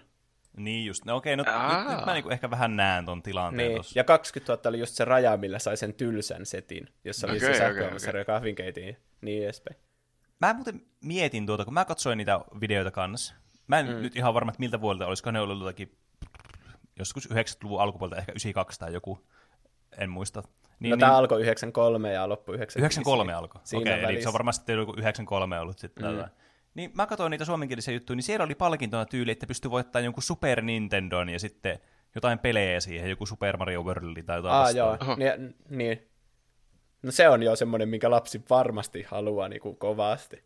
No kun mä mietin, kun siinä oli tosi hyviä semmoisia paljon, niin mä kuvitella, että joku lapsi haluaa siinä just mankkaa ja sitten tämä pelikonsoli tietenkin, joka tarvii jonkun, olisiko ollut 25 000 pistettä, että sen pystyy voittaa ja mm. jotain muuta tämmöistä. Niin oikeasti niin kuin, mitä voin kuvitella, että lapsi haluaa. Niin tuo kuulostaa niin ihan hirveältä nuo palkinnot suorastaan, mitä nämä selitit niin. No tuo, tuo, oli aika siitä alku, sitten tuo oli niinku ekan vuoden palkintoja, että Aa, varmaan okay. sitten myöhemmissä ne on ehkä sitten vähän fiksannut niitä, että on vähän semmoisia mukavampia no lapset kuulostaa onnellisemmilta, kun ne voittaa, eikä sille, no joo. Ah, joo. Tässä aina viikoittain vaihtui se kenttä, että kaikki lapset aina yhdessä jaksossa pelaa sitä yhtä kenttää. Et siinä, tiedätte niitä, kaivos vaikka, joki. Mm, Lasten suosikki oli lentokone, käsittääkseni. Joka Aha, oli mun, okay. munkin muistaakseni aika hyvä. Mulla kävi se PC. Mä en muista, mitä siinä tehtiin. Mä muistan, että jossakin piti lentää. Mä muistan äh, kuuma ilmapallo, mutta en lentokonetta. No, se on ihan eri sitten se kuuma ilmapallo. Lentokoneella niin. lennettiin sille, siinä pystyi liikkua vasemmalle tai oikealle ja sitten avata kartan. Ja sitten sun piti lentää sitä kohti sitä pääkallosaarta. Oh, ja sitten samalla kerätä semmoisia sinisiä ilmapalloja, joista sä sait pisteitä. Ja sitten punaiset oli dynaamiitteja, niitä piti väistää. Tuo nyt, nyt tuo itse asiassa kuulostaa tutulta. Kyllä, tuo jotenkin tuo kartan täällä. avaaminen jotenkin niin kuin herätti sen, että siinä piti aina katsoa sitä karttaa ja sitten se oli pahaa, kun saattoi tulla niitä esteitä sieltä edestäpäin, kun ei mm. nähnyt mitään.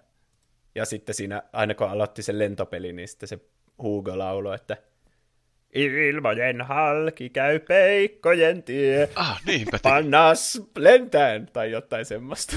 Herran jästä, mikä flashbackit. niin.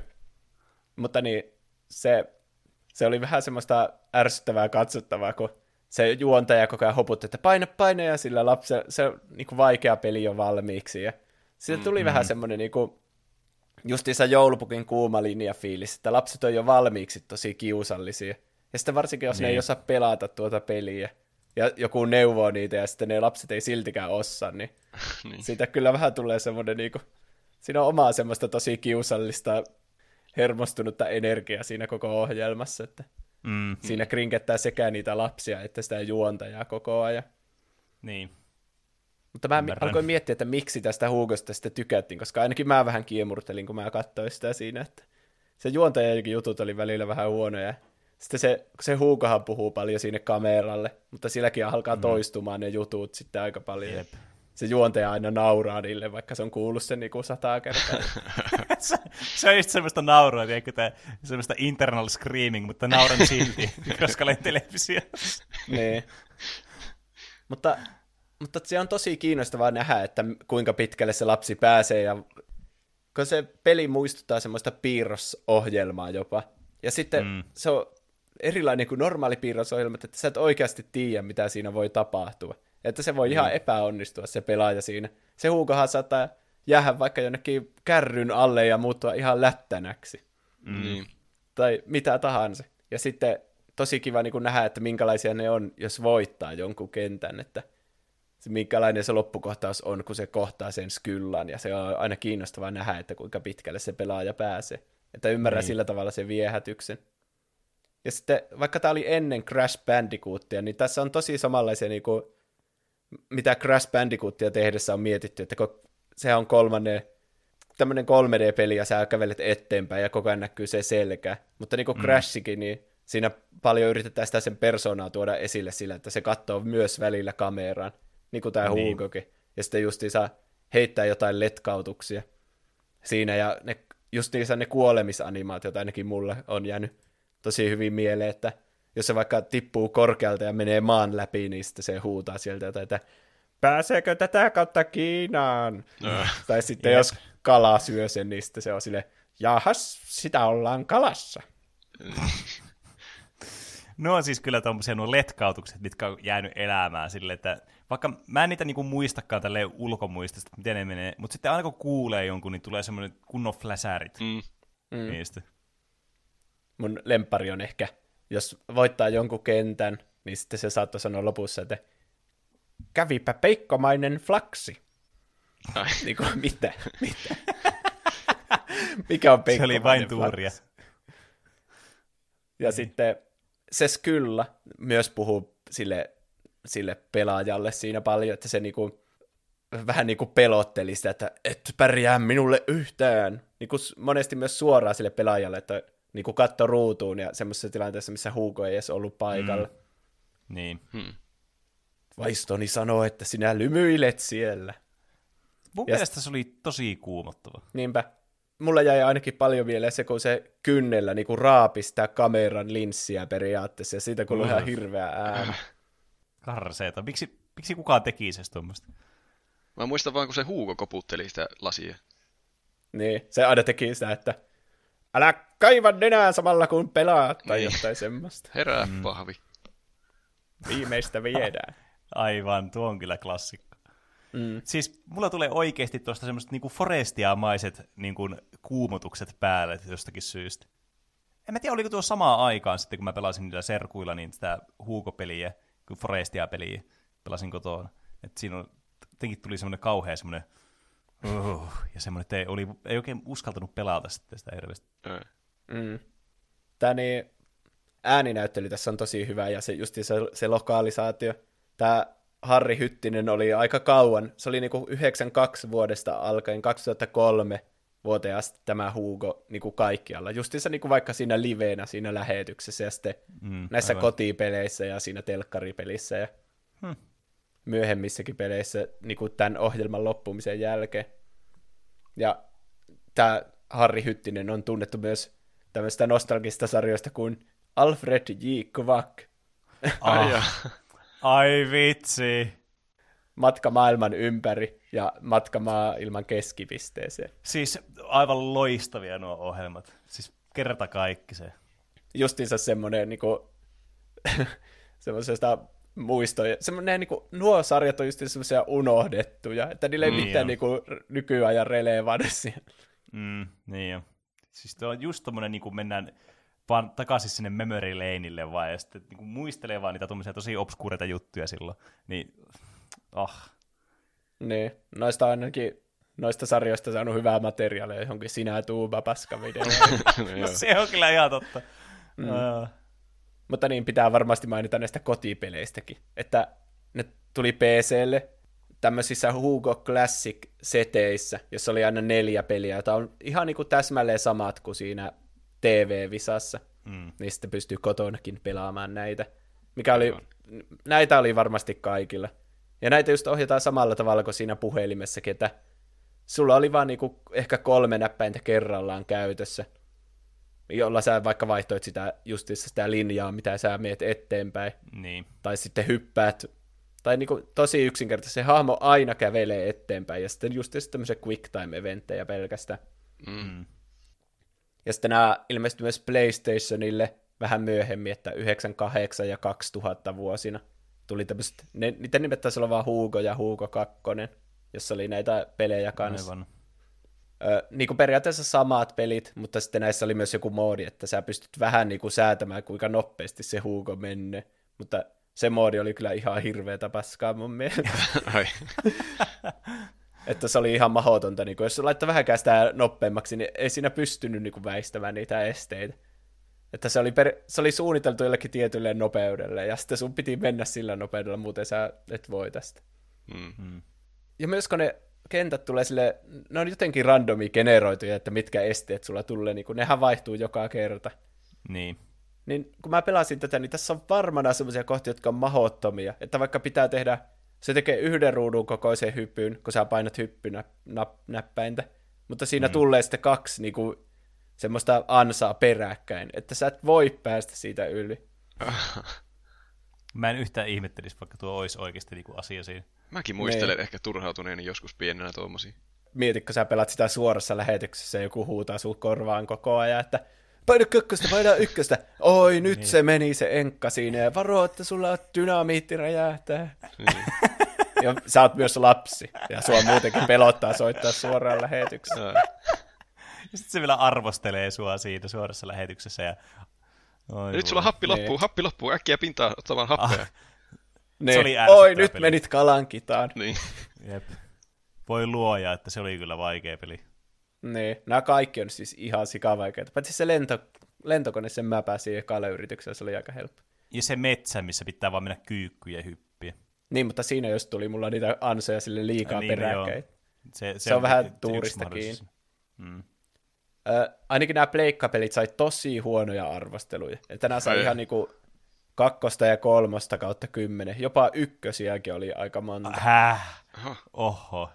No kun tähän aikaan oli tullut jo varmaan koko Crash-trilogia, että no jos se pystyy liikkua ihan vapaasti. Nämä on niinku periaatteessa tämmöisiä minipelejä pelkästään, että tämän, jos nämä ei olisi niin vaikeita, niin tämän pystyisi vettämään vaikka yhdeltä istumalta ihan helposti läpi. Että...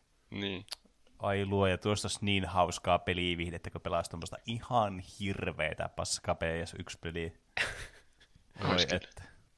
Siinä on joku semmoinen, niin kuin, tiedätkö, mulla herää heti semmoinen niin kihelmevä tunne, että mun on pakko päästä kokeilemaan tuommoista. Me pitää järjestää mm. joku huukokilpailu johonkin.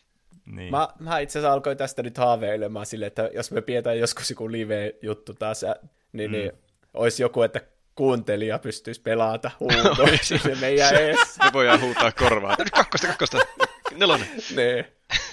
Ai vitsi. Tuo mahtavaa. Pitää miettiä, miten se toteutetaan. Nykyaikana se on mm. varmasti helpompi toteuttaa, ettei mm. mene sitä 100 000 dollaria siihen. Ää. Niin, totta. Vuosien varrella on tullut yli 30 eri huukopeliä. Että sitä on, niitä on tullut ihan niinku tasaisin väliä, oh. vaikka se on jäänyt vähän sille unholla. Mä muistan ainakin 2005, kun tuli tämmöinen uudelleen brändäys, kun tää olikin yhtäkkiä Agent Hugo. Ai niin olikin. Mitä? Sillä oli semmoinen niinku ö, semmoinen puku tai smokki päälle ja semmoinen niinku mm. Bondi-parodia periaatteessa. Jep. Tuommoista mä en muista kyllä yhtään. Kaiken tämän mä muistan siitä, että akuankkoja sillä takakannessa aina oli näitä mainoksia. Mm. Ah. Sieltä mä muistan tuon. Tässä niinku vaihtui kokonaan pelityyli, että tää oli sitten 3D-tasoa hyppeli. Mutta mm. tämäkin oli varmasti jo vähän niinku jäljessä jo ajasta vuonna 2005. Niin. viimeisin peli tuli 2016, joka oh. oli sitten niinku Hugo Troll Race 2. Se oli ihan kännykälle vaan. Aivan. Musta tuntuu, että ne on aika paljon siirtynyt nyt pelkästään mobiilipeleihin. No siis nuo ainakin niinku, tälleen pelillisesti, niin nuo on just tommosia, niinku, mitkä sopii, tosi yksinkertaisia pelejä, mitkä sopii just niinku kännykkäpeleiksi. Mm. Niinpä. Et en yhtään ihmettele. Ja niin kuin miettii, joku App Storen suosituin peli on tyyli joku Subway Surfer tai Temple Run. Ne on niin. periaatteessa mm. huukopelejä. Totta. Niin, kyllä. Että sä valitset vaan kolmen ra- raiteen väliltä ja yrität vaan väistää oikeaan aikaan. Siinä on niinku se koko peli. Jep. Ja Huukosta on myös suunniteltu vuodesta 1999 asti CGI-elokuvaa elokuvateattereihin, mutta ikuisuusprojekti yli 20 vuotta kestänyt tuossa. Jossakin vaiheessa oli joku Disneyn, Pixarin tyyppi siihen sidottuna, että sekin olisi mukaan osallistumassa. Siinä on myös ollut suomalaisia tekijöitä jossakin vaiheessa aikomuksena, että ne tekee tätä Hugo-elokuvaa. Wow. En usko, että se ikinä toteutuu. Se voi siis... olla mahdollista, jos se on 20 vuotta jo ollut projektina. Niin, jep. Kuulostaa, että se on jäänyt vähän jo ajasta jälkeen. Niin. Minkä kaalainen rahareikä tuo on ollut? Onko ne oikeasti niinku ostanut tuohon jotakin tekijöitä, ja se ei vaan koskaan onnistunut, ja sitten ne on vaikka uusia ja tekemään joku homma alusta. Mm. Hm. Mutta niin, varmaan ne ajattelee sitä, että kaikki muistaa Hugon. Niin. Mekin, mm. Meilläkin on muistikuvia, vaikka me ei tuota syntytarinaa tiedetty niin kuin tasan tarkkaan, mutta ehkä ne luottaa siihen, niin kuin, että jos ihmiset näkee sen tutun peikon naaman sitten jossakin Finkino seinällä, niin ehkä sitten menee katsomaan sen tai jotain. Mm. Tai ottaa omat niin. lapsensa nyt sitten ja niin. esittelee vaikka niitä vanhoja pelejäkin. Ja sitten sekin, kuten sanoit tuossa alussa, että tämä on lokalisoitu niin monelle eri paikalle, ja kaikki niin kuitenkin mieltää tämän niin kuin niiden oman niin kuin maan jutuksi. Mm. Et ku, tavallaan siinäkinhän on yksi semmoinen sitten viehätys, että miksi tämmöinen projekti olisi niin kuin ylipäätänsä edes olemassa alusta pitää. Niin, Niinpä. se tuntuu kotimaiselta elokuvalta. Niin. Niin, homma vaan se sama niin ääninäyttelijä niin. Mm. ja mm. Call it a day. Il- Mutta ilmeisesti se suomenkielinen ääninäyttelijä, jonka nimeä nyt et valitettavasti muista. Harri niin, Hyttinen. On, on vissiin jo edes mennyt, jos mä oon ymmärtänyt oikein. Aivan, Ai. okei. Okay. Mut niin, y- ymmärrän kyllä, että siinä olisi kyllä semmoinen aika hyvä, kuitenkin tämmöinen nostalgia, nostalgia rahastavaa tuommoinen rako olemassa. Mutta tuo aina riski lähteä tekemään tuommoista, niinku, niinku varsinkin tuommoista niinku CGI-elokuvaa, tuommoisesta hahmosta, joka on silleen niinku, nojaa pelkästään vain siihen, että se on nostalginen. Tiedä? Niin. Kuinka syvälle Huukon maailmaan voi mennä, koska se on vaan tuommoisia yksinkertaisia minipelejä ja sen perhe varastetaan. Niin. Sitä tulee tosi niin. helposti semmoinen olo, että niin tämmöinen halpa tusina tuotanto voi vaan olla. Mm. Tai sitten siihen voi piilottaa jotain salaa, jotain maahanmuuttovastaisuutta, niin kuin Angry Birds-elokuvaan. Niin. Mutta ei siitä sen enempää. Semmoinen oli Hugo. Mun mielestä oli mm. aika hyvä aihe, vai mitä? Oli, oli kyllä nostalginen. Monet, ja monet naurut sai kyllä kanssa. No joo. Nee. Kyllähän tuossa no mitä? tuli asioita, mitä en ole tiennytkään. En mä muistanut kuin ne pelit, mm. mutta siitähän on TV-ohjelmakin.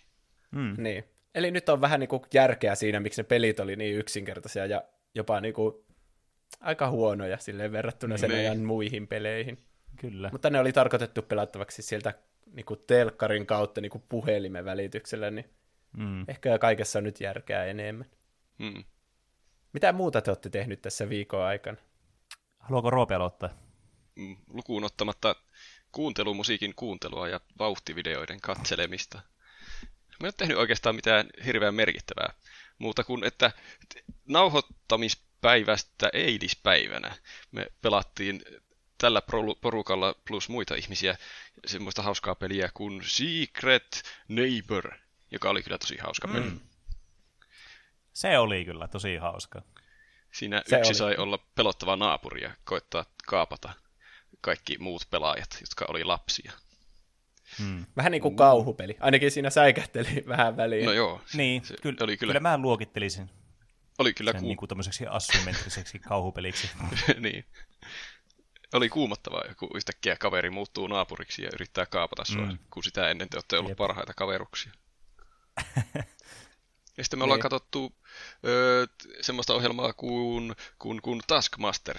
Me onnistuttiin VPN-kikkailuilla pääsemään brittien internettiin ja tuota, sieltä pystyy ilmaiseksi katsomaan niiden mahtavia paneeliohjelmia, niin siellä on kyllä viihdettä kerrakseen. Hmm. Hmm. Mitäs, mitäs Pene on tehnyt? No, noiden kuuntelumusiikkia ja vauhtivideoiden niin siivittävänä mä itse asiassa näitä molempia nyt niin kuin harrastanut tässä. Nimittäin ne ensinnäkin tanoin, niin, jotkut on saattanut huomata näistä niin, niin, meidän Discordista esimerkiksi, ja sitten jostakin aikaisemmasta jaksosta mulla oli tosiaan tuo oma musiikkiprojekti, jonka sitten sain julkaistua edellisellä viikolla tästä nauhoituksesta perjantaina ää, albumini, ensimmäisen albumini, joka unohtui mainita viime jaksossa, koska se oli niin pitkä jakso, että siinä alkoi jo niin oikeasti pää mennä ihan sekaisin kaikesta asiasta, ei enää, ei enää muistanut, mitä piti sanoa. Mutta tosiaan, jos niille kaikille, jotka ei vielä kuulu, niin voi käydä tsekkaamassa. Esimerkiksi Spotifysta löytyy, kun etsii Dear Boy, Bang for Your Buck, niin sieltä saa vähän tämmöistä nopeatempoista elektronista musiikkia. Mutta mikä toinen nopeatempoinen asia on, niin tänä viikonloppuna, kun tätä nauhoitetaan tätä jaksoa, niin on ollut tosiaan tämä Oulun tietoteekkareiden vauhtijuoksut, eli tässä tämä vauhtivideot vielä tulee hyvin vielä ilmi. Eli tosiaan tämä tutuksi tullut vauhtijuoksutapahtuma, speedrun-tapahtuma sitten. Eli se on nyt valitettavasti varmaan mennyt siinä vaiheessa, kun te kuuntelette tätä jaksoa, mutta siellä olin itsekin pelaamassa huomenna, niin sen voi varmasti katsoa sitten myös jälkikäteen ää, joko Oulun tietotekkareiden Twitch-kanavalta tai sitten ihan YouTubesta asti löytää sitten jossakin vaiheessa. Että mm. niihin on nyt mennyt tässä sitten itsellä ainakin niin kuin viime päivät ja viikko. Entä Juus? No, mäkin halusin sanoa tuosta Secret Neighborista, se oli tosi hauska. Tuommoiset pelit justiinsa, niin kuin, jossa paljon kommunikoidaan kavereiden mm. kanssa, mm. on tosi hyviä Jep. kyllä tähän niin kuin korona-aikaan. Että niin Siinä mole, kaik, molemmilla on hahmot, siinä vähän niin kuin muodostaa semmoisia pieniä porukoitakin välillä. Pääsee sitä semmoista kauheaa taloa seikkailemaan siinä jonkun kanssa ja samalla juttelemaan. Niin siinä niin, on semmoinen niin. jonkinlainen läheisyyden tunne, mitä ei niinku, mikä on tosi hyvä niinku tämmöinen niinku korona-aika, kun ei voi muuten niinku fyysisesti nähdä toisia ihmisiä, mutta sitten mm, siellä niin. se on niinku semmoinen aktiviteetti siihen niinku ei pelkästään niin kuin vaikka Skypeessä puhu, vaan sitten on tuommoinen tekeminen siinä. Mä tykkään siitä tosi paljon. Kyllä. Mm. Ja sitten kun siinä on Kyllä. vielä se, minkä se virallinen nimi on, semmoinen proximity-chatti, että siinä kuulee mm, vaan niin. sen lähimmän Jep. tyypin, tai ne, jotka on tarpeeksi lähellä, niin siinä voi oikeasti mennä johonkin kaukaisiin huoneisiin jollakin pikkuporukalla, ja sitten ne vaan kuulee jutut. Niin jo. Mm. Siis se oli kyllä mun se yksi suosikki asioista just siinä pelissä, että se mun mielestä loi sen intensiivisen tunnelman siihen kyllä kanssa. Mm. Mm. Just, että sä, et vo, sä voit ainoastaan puhua vaan niin kuin sun lähiympäristössä olevia henkilöiden kanssa. Plus sitten se, että kun siinä kuoli, se naapuri sai kiinni, niin siinähän pääsi semmoiseen omaan loppuun kaikkien kuolleiden kesken ja voi yhdessä seurata mm. sitten sitä pelin loppuetenemistä. Jep. Sekin on kyllä hauska osa sitten sitä. Niin, semmoinen niinku tuon puoleinen. niin. Mm. Sielut katsoo. mitä tapahtuu. Nee. ja sitten äh, me katsottiin tyttökaverin kanssa tämmöinen elokuva, joka sille oli nostalginen vuodelta 1996, kuin Noita piiri, joka, joka oli maailman paras tämmöinen tahaton komedia, joka on hyvin, hyvin vanhentunut elokuva, joka kertoo tämmöistä teinitytöistä, jotka alkaa niiden lukiossa noidiksi. Okei. Okay. Mikä tämä englanninkielinen nimi on? Oliko tämä Techcraft ehkä? Okei. Okay. En ole sitten kuullut tästä. En minäkään. Tämmöinen niinku paljon semmoista 90-luvun, että katsokaa kuinka coolia on olla tämmöinen pitkä nahkatakki ja semmoinen niin kuin periaatteessa ne pukeutui niin kuin Matrix-hahmot ja sitten ne oli tosi cooleja, kun ne mukaan noiti siellä menemään ja teki tämmöisiä niin kuin periaatteessa jotain spiritismia tyyliä siinä. Se on wow. hyvin hauskaa tälleen jälkeenpäin katsottuna, että kuinka, mm. kuinka niin kuin, ne on luullut olevansa tosi cooleja, mutta sitten me täällä tulevaisuudessa tiedetään paremmin. Mutta myös semmoinen aika pelottava elokuva, varsinkin jos se on niin lapsille ollut suunnattu, niin aika niin, niin. hurja. Niin. Aivan. Varmasti semmoinen, tietenkin jotkut elokuvat aiheuttaa lapsille traumoja ihan niin kuin, niin kuin joku henkien kätkemä. Mä en voi uskoa, että joku mm. lapsi on voinut katsoa sen ja no olla joo. pelkäämättä sitä. No se on joo, kyllä se on aika ihan hyvä mielenkiintoinen. Vähän samaa sarja. Mutta niin, me ollaan tässä viikon aikana myös viestejä, jota tosiaan voi lähettää meille Instagramin ja Twitterin kautta nimellä... Oh, tuplahyppy. tai sähköpostilla osoitteeseen. Äh, tuplahyppy at gmail.com. Ja sitten meillä on myös Discordi, johon voi liittyä vaikka jakson kuvauksessa olevasta linkistä. Mm. Ö, sieltä halusin ottaa tämmöisen kommentin, viestin, ö, jonka oli laittanut Gay Ananas. Siinä sanotaan, että kuuntelin Saippua Roopea jakson ja mun mielestä teillä kolmella on todella hyvä kemia. Ropsu on Ai herkullinen lisäys teidän porukkaan. Herkullinen lisäys, voi kiitos. niin. Se on mm. kyllä hyvä saada tuosta asiasta hyvää palautetta, että nyt kun Roope on meillä ollut niin useasti, että meillä kemia toimii mm. myös tällä tavalla. Ei olla aina niin. niin. kahdestaan peden kanssa. Niin, kyllä. Tietysti se oli meille niin kuin tiedossa, koska me tietysti ollaan vietetty aikaa niin. keskenämme. Mutta se on ihan mukava, että te kuuntelijatkin pidätte tästä, että saadaan vähän tämmöistä niin kuin uutta semmoista kiinnostusta tähän, ja sitten se myös helpottaa meidän arkea siinä mielessä, että sitten yhden meistä ei tarvitse keksiä joka viikko aihetta, että niin. aina vaihtelee, että ketkä keksii aiheet, niin voi sitten miettiä kunnolla sitä seuraavaa aihetta esimerkiksi tai muuta. Niin. niin. Tuskin olisi mitään FIFA-aihettakaan tullut tehtyä ilman mm. roopea. Mm, totta. Nyt niitä tulee kaksin kappalein. Mm. Niin tällä saa tehtyä tämmöisiä kisoja, mitä ei saa muuten tehtyä y- niin kuin yhden henkilön kanssa, että niin. kaksi henkilöä voi kisailla jossakin tämmöisessä visailussa. Joo, kyllä niin. mukava kuulla, että ei ainakaan mulle ei ainakaan kerrottu mistään kauheasta vihapostista. Ja jos tulee vielä mm. tuommoista mukavaa postia, että voi olla tietenkin mahdollisuus, kun tulee uusi ihminen tämmöiseen, että rikkoo kaiken ryhmädynamiikan, mutta mm. nyt tämä on ilmeisesti säilynyt vielä ihan kelvollisena podcastina. Mm. Niin. Toivottavasti ei haittaa poikkeusoloista johtuvaa, että Roopella on vähän huonompi mikrofoni kuin niin, meillä. no se. Sen niin. siitä pyydämme tietenkin anteeksi vähän. Näin teemme. Mm, kyllä. Aina voi parantaa jollakin aspektilla. Mutta miten meni noin niin kuin omasta mielestä on kaikkea suosikkisegmentti, jossa tuli muutama viesti taas tähän jaksoon. Niitä voi laittaa ainakin siltä Discordin kautta tai millä tahansa kanavalla, mm. kana, viestikanavalla kautta. Jep. Te voitte vaikka tägätä teidän viesti jotenkin, että miten meni niin kuin omasta mielestä tai vastaavaa. Niin. Niin me sitten osataan lukea se oikeassa segmentissä.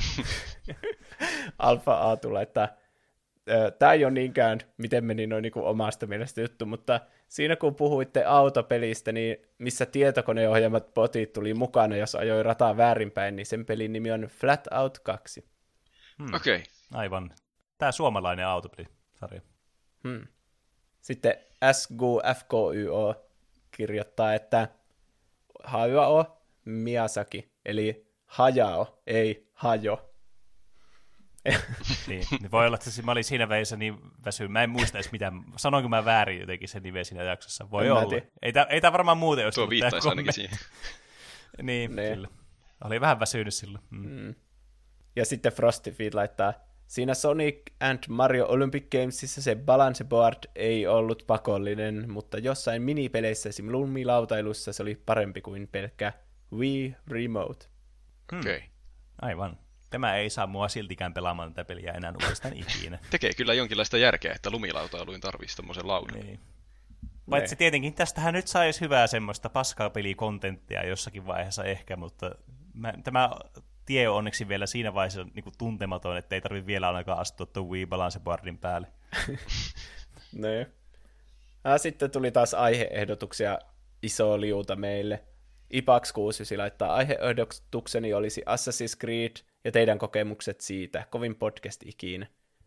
Mä tiedän ainakin, että Assassin's Creed 2 on nyt ilmaisena Ai. Ö, Ubisoftin mm. siellä omassa launcherissa. Ai sillä ilmaisena, mm. että vähän aikaa ilmaisena vai että jos lataa nyt, niin se on sitten ikuisesti? Mun mielestä jos sä käyt hakemassa sen sieltä, niin se on sun niin kuin forever. Ai tuohon pitää käydä niin. tekemässä. Ei kai kukaan kokeilujaksoksi ottaisi tuommoista kymmenen vuotta vanhaa peliä. No joo. Se tuntuisi niin. tosi oudolta. Totta, Ja Hyvä sitten tota, noin, niin, se tavallaan se kakkonen just niin kaikista kuitenkin tykätyi sille yleisesti ottaen. Niin se taitaa Siinä mielessä kanssa ihan kiva. Sitten Ipax 6 laittaa myös, toinen ehdotus olisi karanteeni pelivinkit, eli mitä pelejä kannattaa ruveta pelaamaan. Hmm. No tässähän Joo. oli hyvä tämä Hugo-peli ainakin. no tai siis Secret Neighbor ainakin. Sitä niin, kannattaa kyllä Sitä kannattaa kyllä kannattaa kokeilla. Hmm. Mä suosittelen siis siihen vähintään neljä henkilöiseen peliin. Joo, joo, joo se oli Kuusi on optimaalisin, mutta neljällä sai hauskan peli aikaiseksi kyllä. kanssa. Kolmella kun me testattiin mm. aluksi, niin se oli vähän vaikeaa. Niin, se, se on vähän silleen liian vähän siihen peliin. Niin, toimi sillä lailla, että opetteli vähän, miten se peli toimii, mutta olihan se niin, isolla porukalla kyllä. se kyllä meni aivan uusiin sfääreihin. Mm. Tuo, muutenkin tuo niin pelisuositukset, niin semmoinen jaksoaihe, mikä varmaan on ajankohtainen muutenkin, kun kesäkin kuitenkin lähestyy. Ja meillä on tapana ollut, tapana ollut, me ollaan tehty yksi jakso kesällä. Viime kesänä ainakin tehtiin pelisuositukset niin, kesäksi. Kyllä, oli jotain peliä, elokuvasuosituksia, mitä me teille laottiin, niin mä voisin kuvitella, että meillä voisi olla tämmöinen samanlainen aihe tulossa tässä ehkä lähiaikoina. Tietenkin nyt on vielä enemmän niin kuin, sille ajankohtaisempi, koska kaikki on kotona yksin tai, no, tai mieliteettynsä tai perheensä kanssa. Hmm. Niin siinä mielessä niin kuin, ihan niin kuin, mahdollista, että tämmöinen aihe on kohta tulossa. Kyllä. Niin. Ja älkää huoli, kun kyllä tämä karanteeni kestää vielä koko vuoden. Mm, niin toivon. toivotaan, että ei, mutta todennäköisesti tämä tulee vielä kestämään. Sitten Lollipepalla laittaa, olisikohan hyvä aihe PS2-klassikko Shadow of the Colossus, josta tuli, tulikin pari vuotta sitten remake, jonka vedin ilman odotuksia pari päivää sitten läpi. On. Se on hyvä aiheehdotus. Vastattu. Mä oon itse asiassa itse miettinyt monesti tuota, että otanko aiheeksi tuon mutta mm. niin, niin, en, ole, en ole vielä vaan ottanut sitä itse. Et se on aivan kertakaikkisen niin kuin siis loistava peli kyllä. Että haluan kyllä ehdottomasti puhua siitä jossakin vaiheessa, jos teette erikseen ja halua sitä puhua. Saat, saat puhua. Saat Mun pitäisi pelata sen läpi. Sama täällä. Joo, siis en mäkään, mä oon joskus pitää pelannut, mutta oon mä niinku nähnyt kuitenkin tämän, niinku, kyllä mä tiedän mitä tässä pelissä käy, ja mä oon niinku läpi asti tämän niinku kokenut, mutta mä en ole itse pelannut alusta loppuun läpi, että sitä on tosi mm. pitkä aika, mä oon pelannut. Aivan. Lollipepallo laittaa kans noista oudoista animaatioelokuvista kautta sarjoista tulisi hyvä aihe. Hyvä esimerkki on vaikka vuonna 77 tullut Hobbit-animaatioelokuva, Zelda ja Mario piirretyt. Siis mulla aina tulee tässä Zelda ja Mario, Mario piirretystä nämä ihan hirveät nämä CDI-pelit. Tiedätte näitä? No joo, mulla tuli myös se Zelda vaan siitä mieleen. Niin, mutta siis mä muistan, että näistä oli jotakin ohjelmia olossa, koska näistä oli olemassa tämmöisiä näitä YouTube-puuppeja kanssa, näitä niin englanninkielisiä sinätuva-paskoja, mm. jotka oli just näihin niin kuin Mario äh, johonkin ohjelmaan perustuvia. Aa. Ihan hirveitä, siis kerta kaikki se hirveitä kuraa. Tietysti aivan loistavaa meemimateriaalia, että ei, niin kuin, ei siinä, mutta siinä olisi kyllä omaa aiheensa. Mä muistan jossakin hotellin aulassa, kun on semmoisia lasten leikkihuoneita, niin siellä pyöri semmoista televisiosta Mario piirretty niinku luupilla. Wow tosi semmoinen hämärä muistikuva, mutta jotenkin jäänyt päähän, että silloinkin on miettinyt pienen, että onko tämmöinen olemassa. Onko tämä, mm. Onko tämä joku feikki? Onko tämä hotelli tehnyt tämän vaan tätä, tätä yhtä televisiota varten tänne? Niin. Sitten SQFKY laittaa ilmiö kautta musiikkiaiheesta Euroviisut. Tässä on tämmöinen YouTube-linkki. Julkaistiin Suomen voiton jälkeen pidetyt kisat Helsingistä. Ei siitäkään ole kuin 13 vuotta onko Lordin voitosta siis Suomessa pidetyt kisat, eli Lordin voitosta seuraava vuosi niin, ilmeisesti. Siis to, totta, kyllähän ne oli. Ai. 13 vuotta. Voi kauhia. Mä muistan tuon kuin eilisen tuo, kun Lordi voitti.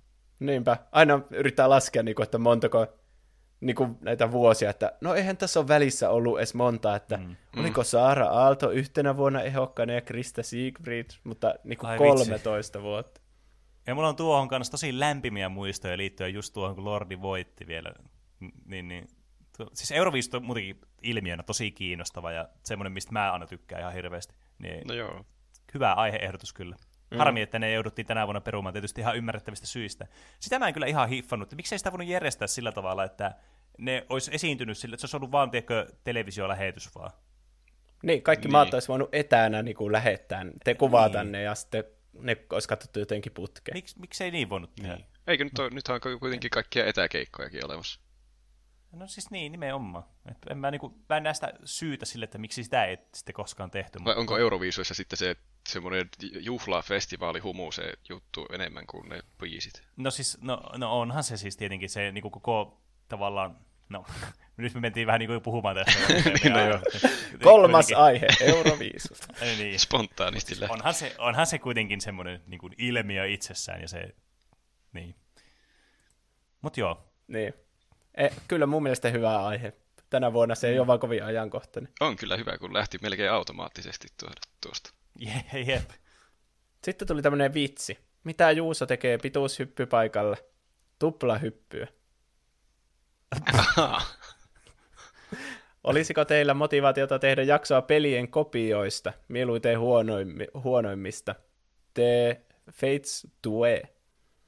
Mitä teillä tulee mieleen pelien kopioista? Mä Mulla ei tule mitään. Tätä, niin... Mä yritän keksiä, mikä no, olisi pelin kopio. No karting-pelit on nyt aika semmoinen, mun mielestä selkeä semmoinen esimerkki. Tiedättekö, just tämmöisiä niin maskotti-karting-pelejä tai maskotti-racing-pelejä. Niin kuin Hugo Troll Race 2. No, ah. just esimerkiksi vaikka. Mm. Semmoiset mulla tulee niinku heti niinku ekana mieleen. Ja, mutta sitten kun näitä alkaisi miettimään, niin kyllä näitä löytyisi niinku vinoa pinoa. Kyllä, varmasti. Pitäisi oikeasti niinku ajatuksen kanssa käydä läpi, että mitä kaikkea niitä löytyy. Niin. Mutta ihan hyvä ehdotus kyllä. Joo. Sitten Mac Edu laittaa, voisitte tehdä jakson peleistä, joissa menee helposti hermo. No sehän on tulossa varmasti sitten ensi kerralla, kun minä jatkan tuon Fifani loppuun. Niin, niin. ainakin niin kuin, osalti varmasti vastaa tuohon. Niin. Kuin. niin. No niin, olisi ihan hauska tuoda joku lista, että kyllä Huugossakin menee hermot, mutta että niin kuin joku lista, että missä menee kaikista eniten hermot. Mm. Mm. Ralli Reino laittaa, koska muutama täällä on ehdottanut aiheeksi erilaisia kilpa-ajopelejä, niin olisiko sitten mahdollinen tällainen motorsport aihe, missä olisi erilaisia ajopelejä laidasta laitaan, esim. Need for Speedeistä, iRacingiin ja Dirt Ralleihin sun muihin. Mm. On se ihan ei. mahdollinen aihe. Niin, että no Need for Speedit on kyllä semmoinen, mistä mä veikkaan, että mä saisin vielä yhden niin kuin, aiheen ainakin lypsättyä erikseen. Mm. mm. Mutta sitten on tullut kyllä pelattua kaiken näköisiä erilaisia rallipelejä ja sitten just tuota rata-autoilu ja sitten katuautoilupelejä, joku Midnight Clubkin vaikka esimerkiksi. Siitä nyt välttämättä omaa aihetta saisi, mutta kuitenkin niin ihan hyvä idis kyllä. Ja sitten Hugo Troll Race 2. Ja Hugo Troll Race 2 niin. luonnollisesti. ja sitten... Mä vaan ootan sitä hetkeä, kun Juuso alkaa puhumaan Hugo Troll Race 2. ja sitten Aalol laittaa vielä, että tykkäsin Harry Potter-jaksosta paljon, ja siksi haluaisin, että tekisitte samanlaisen aiheen Lord of the Ringsista. No joo, Lotrit on kyllä pakko käydä jossain vaiheessa jollain tapaa läpi. Mm. Niin. Mulla liittyy Lotreihin kanssa synkkä salaisuus, mikä voitte ehkä kuulla sitten siinä jaksossa. Oo, aika tuo cliffhangeriksi. Ja oli Nyt ei malta kyllä odottaa tuota jaksoa. No ei. Mm. Jäädään odottamaan ensi viikon jaksoa sitten. Kyllä. Ai onko siis se ensi viikolla? Ei, ei, ei, mutta ensi viikolla tulee jakso. Et, ette voi tietää. Niin, ensi viikolla tulee ainakin jakso, se on yksi varma asia. Kyllä. Niin. Palataanko aiheeseen ensi viikolla? Tehdään näin. Palataan. Nähdään ensi viikolla. Heipä hei. Moi moi. Hei vaan.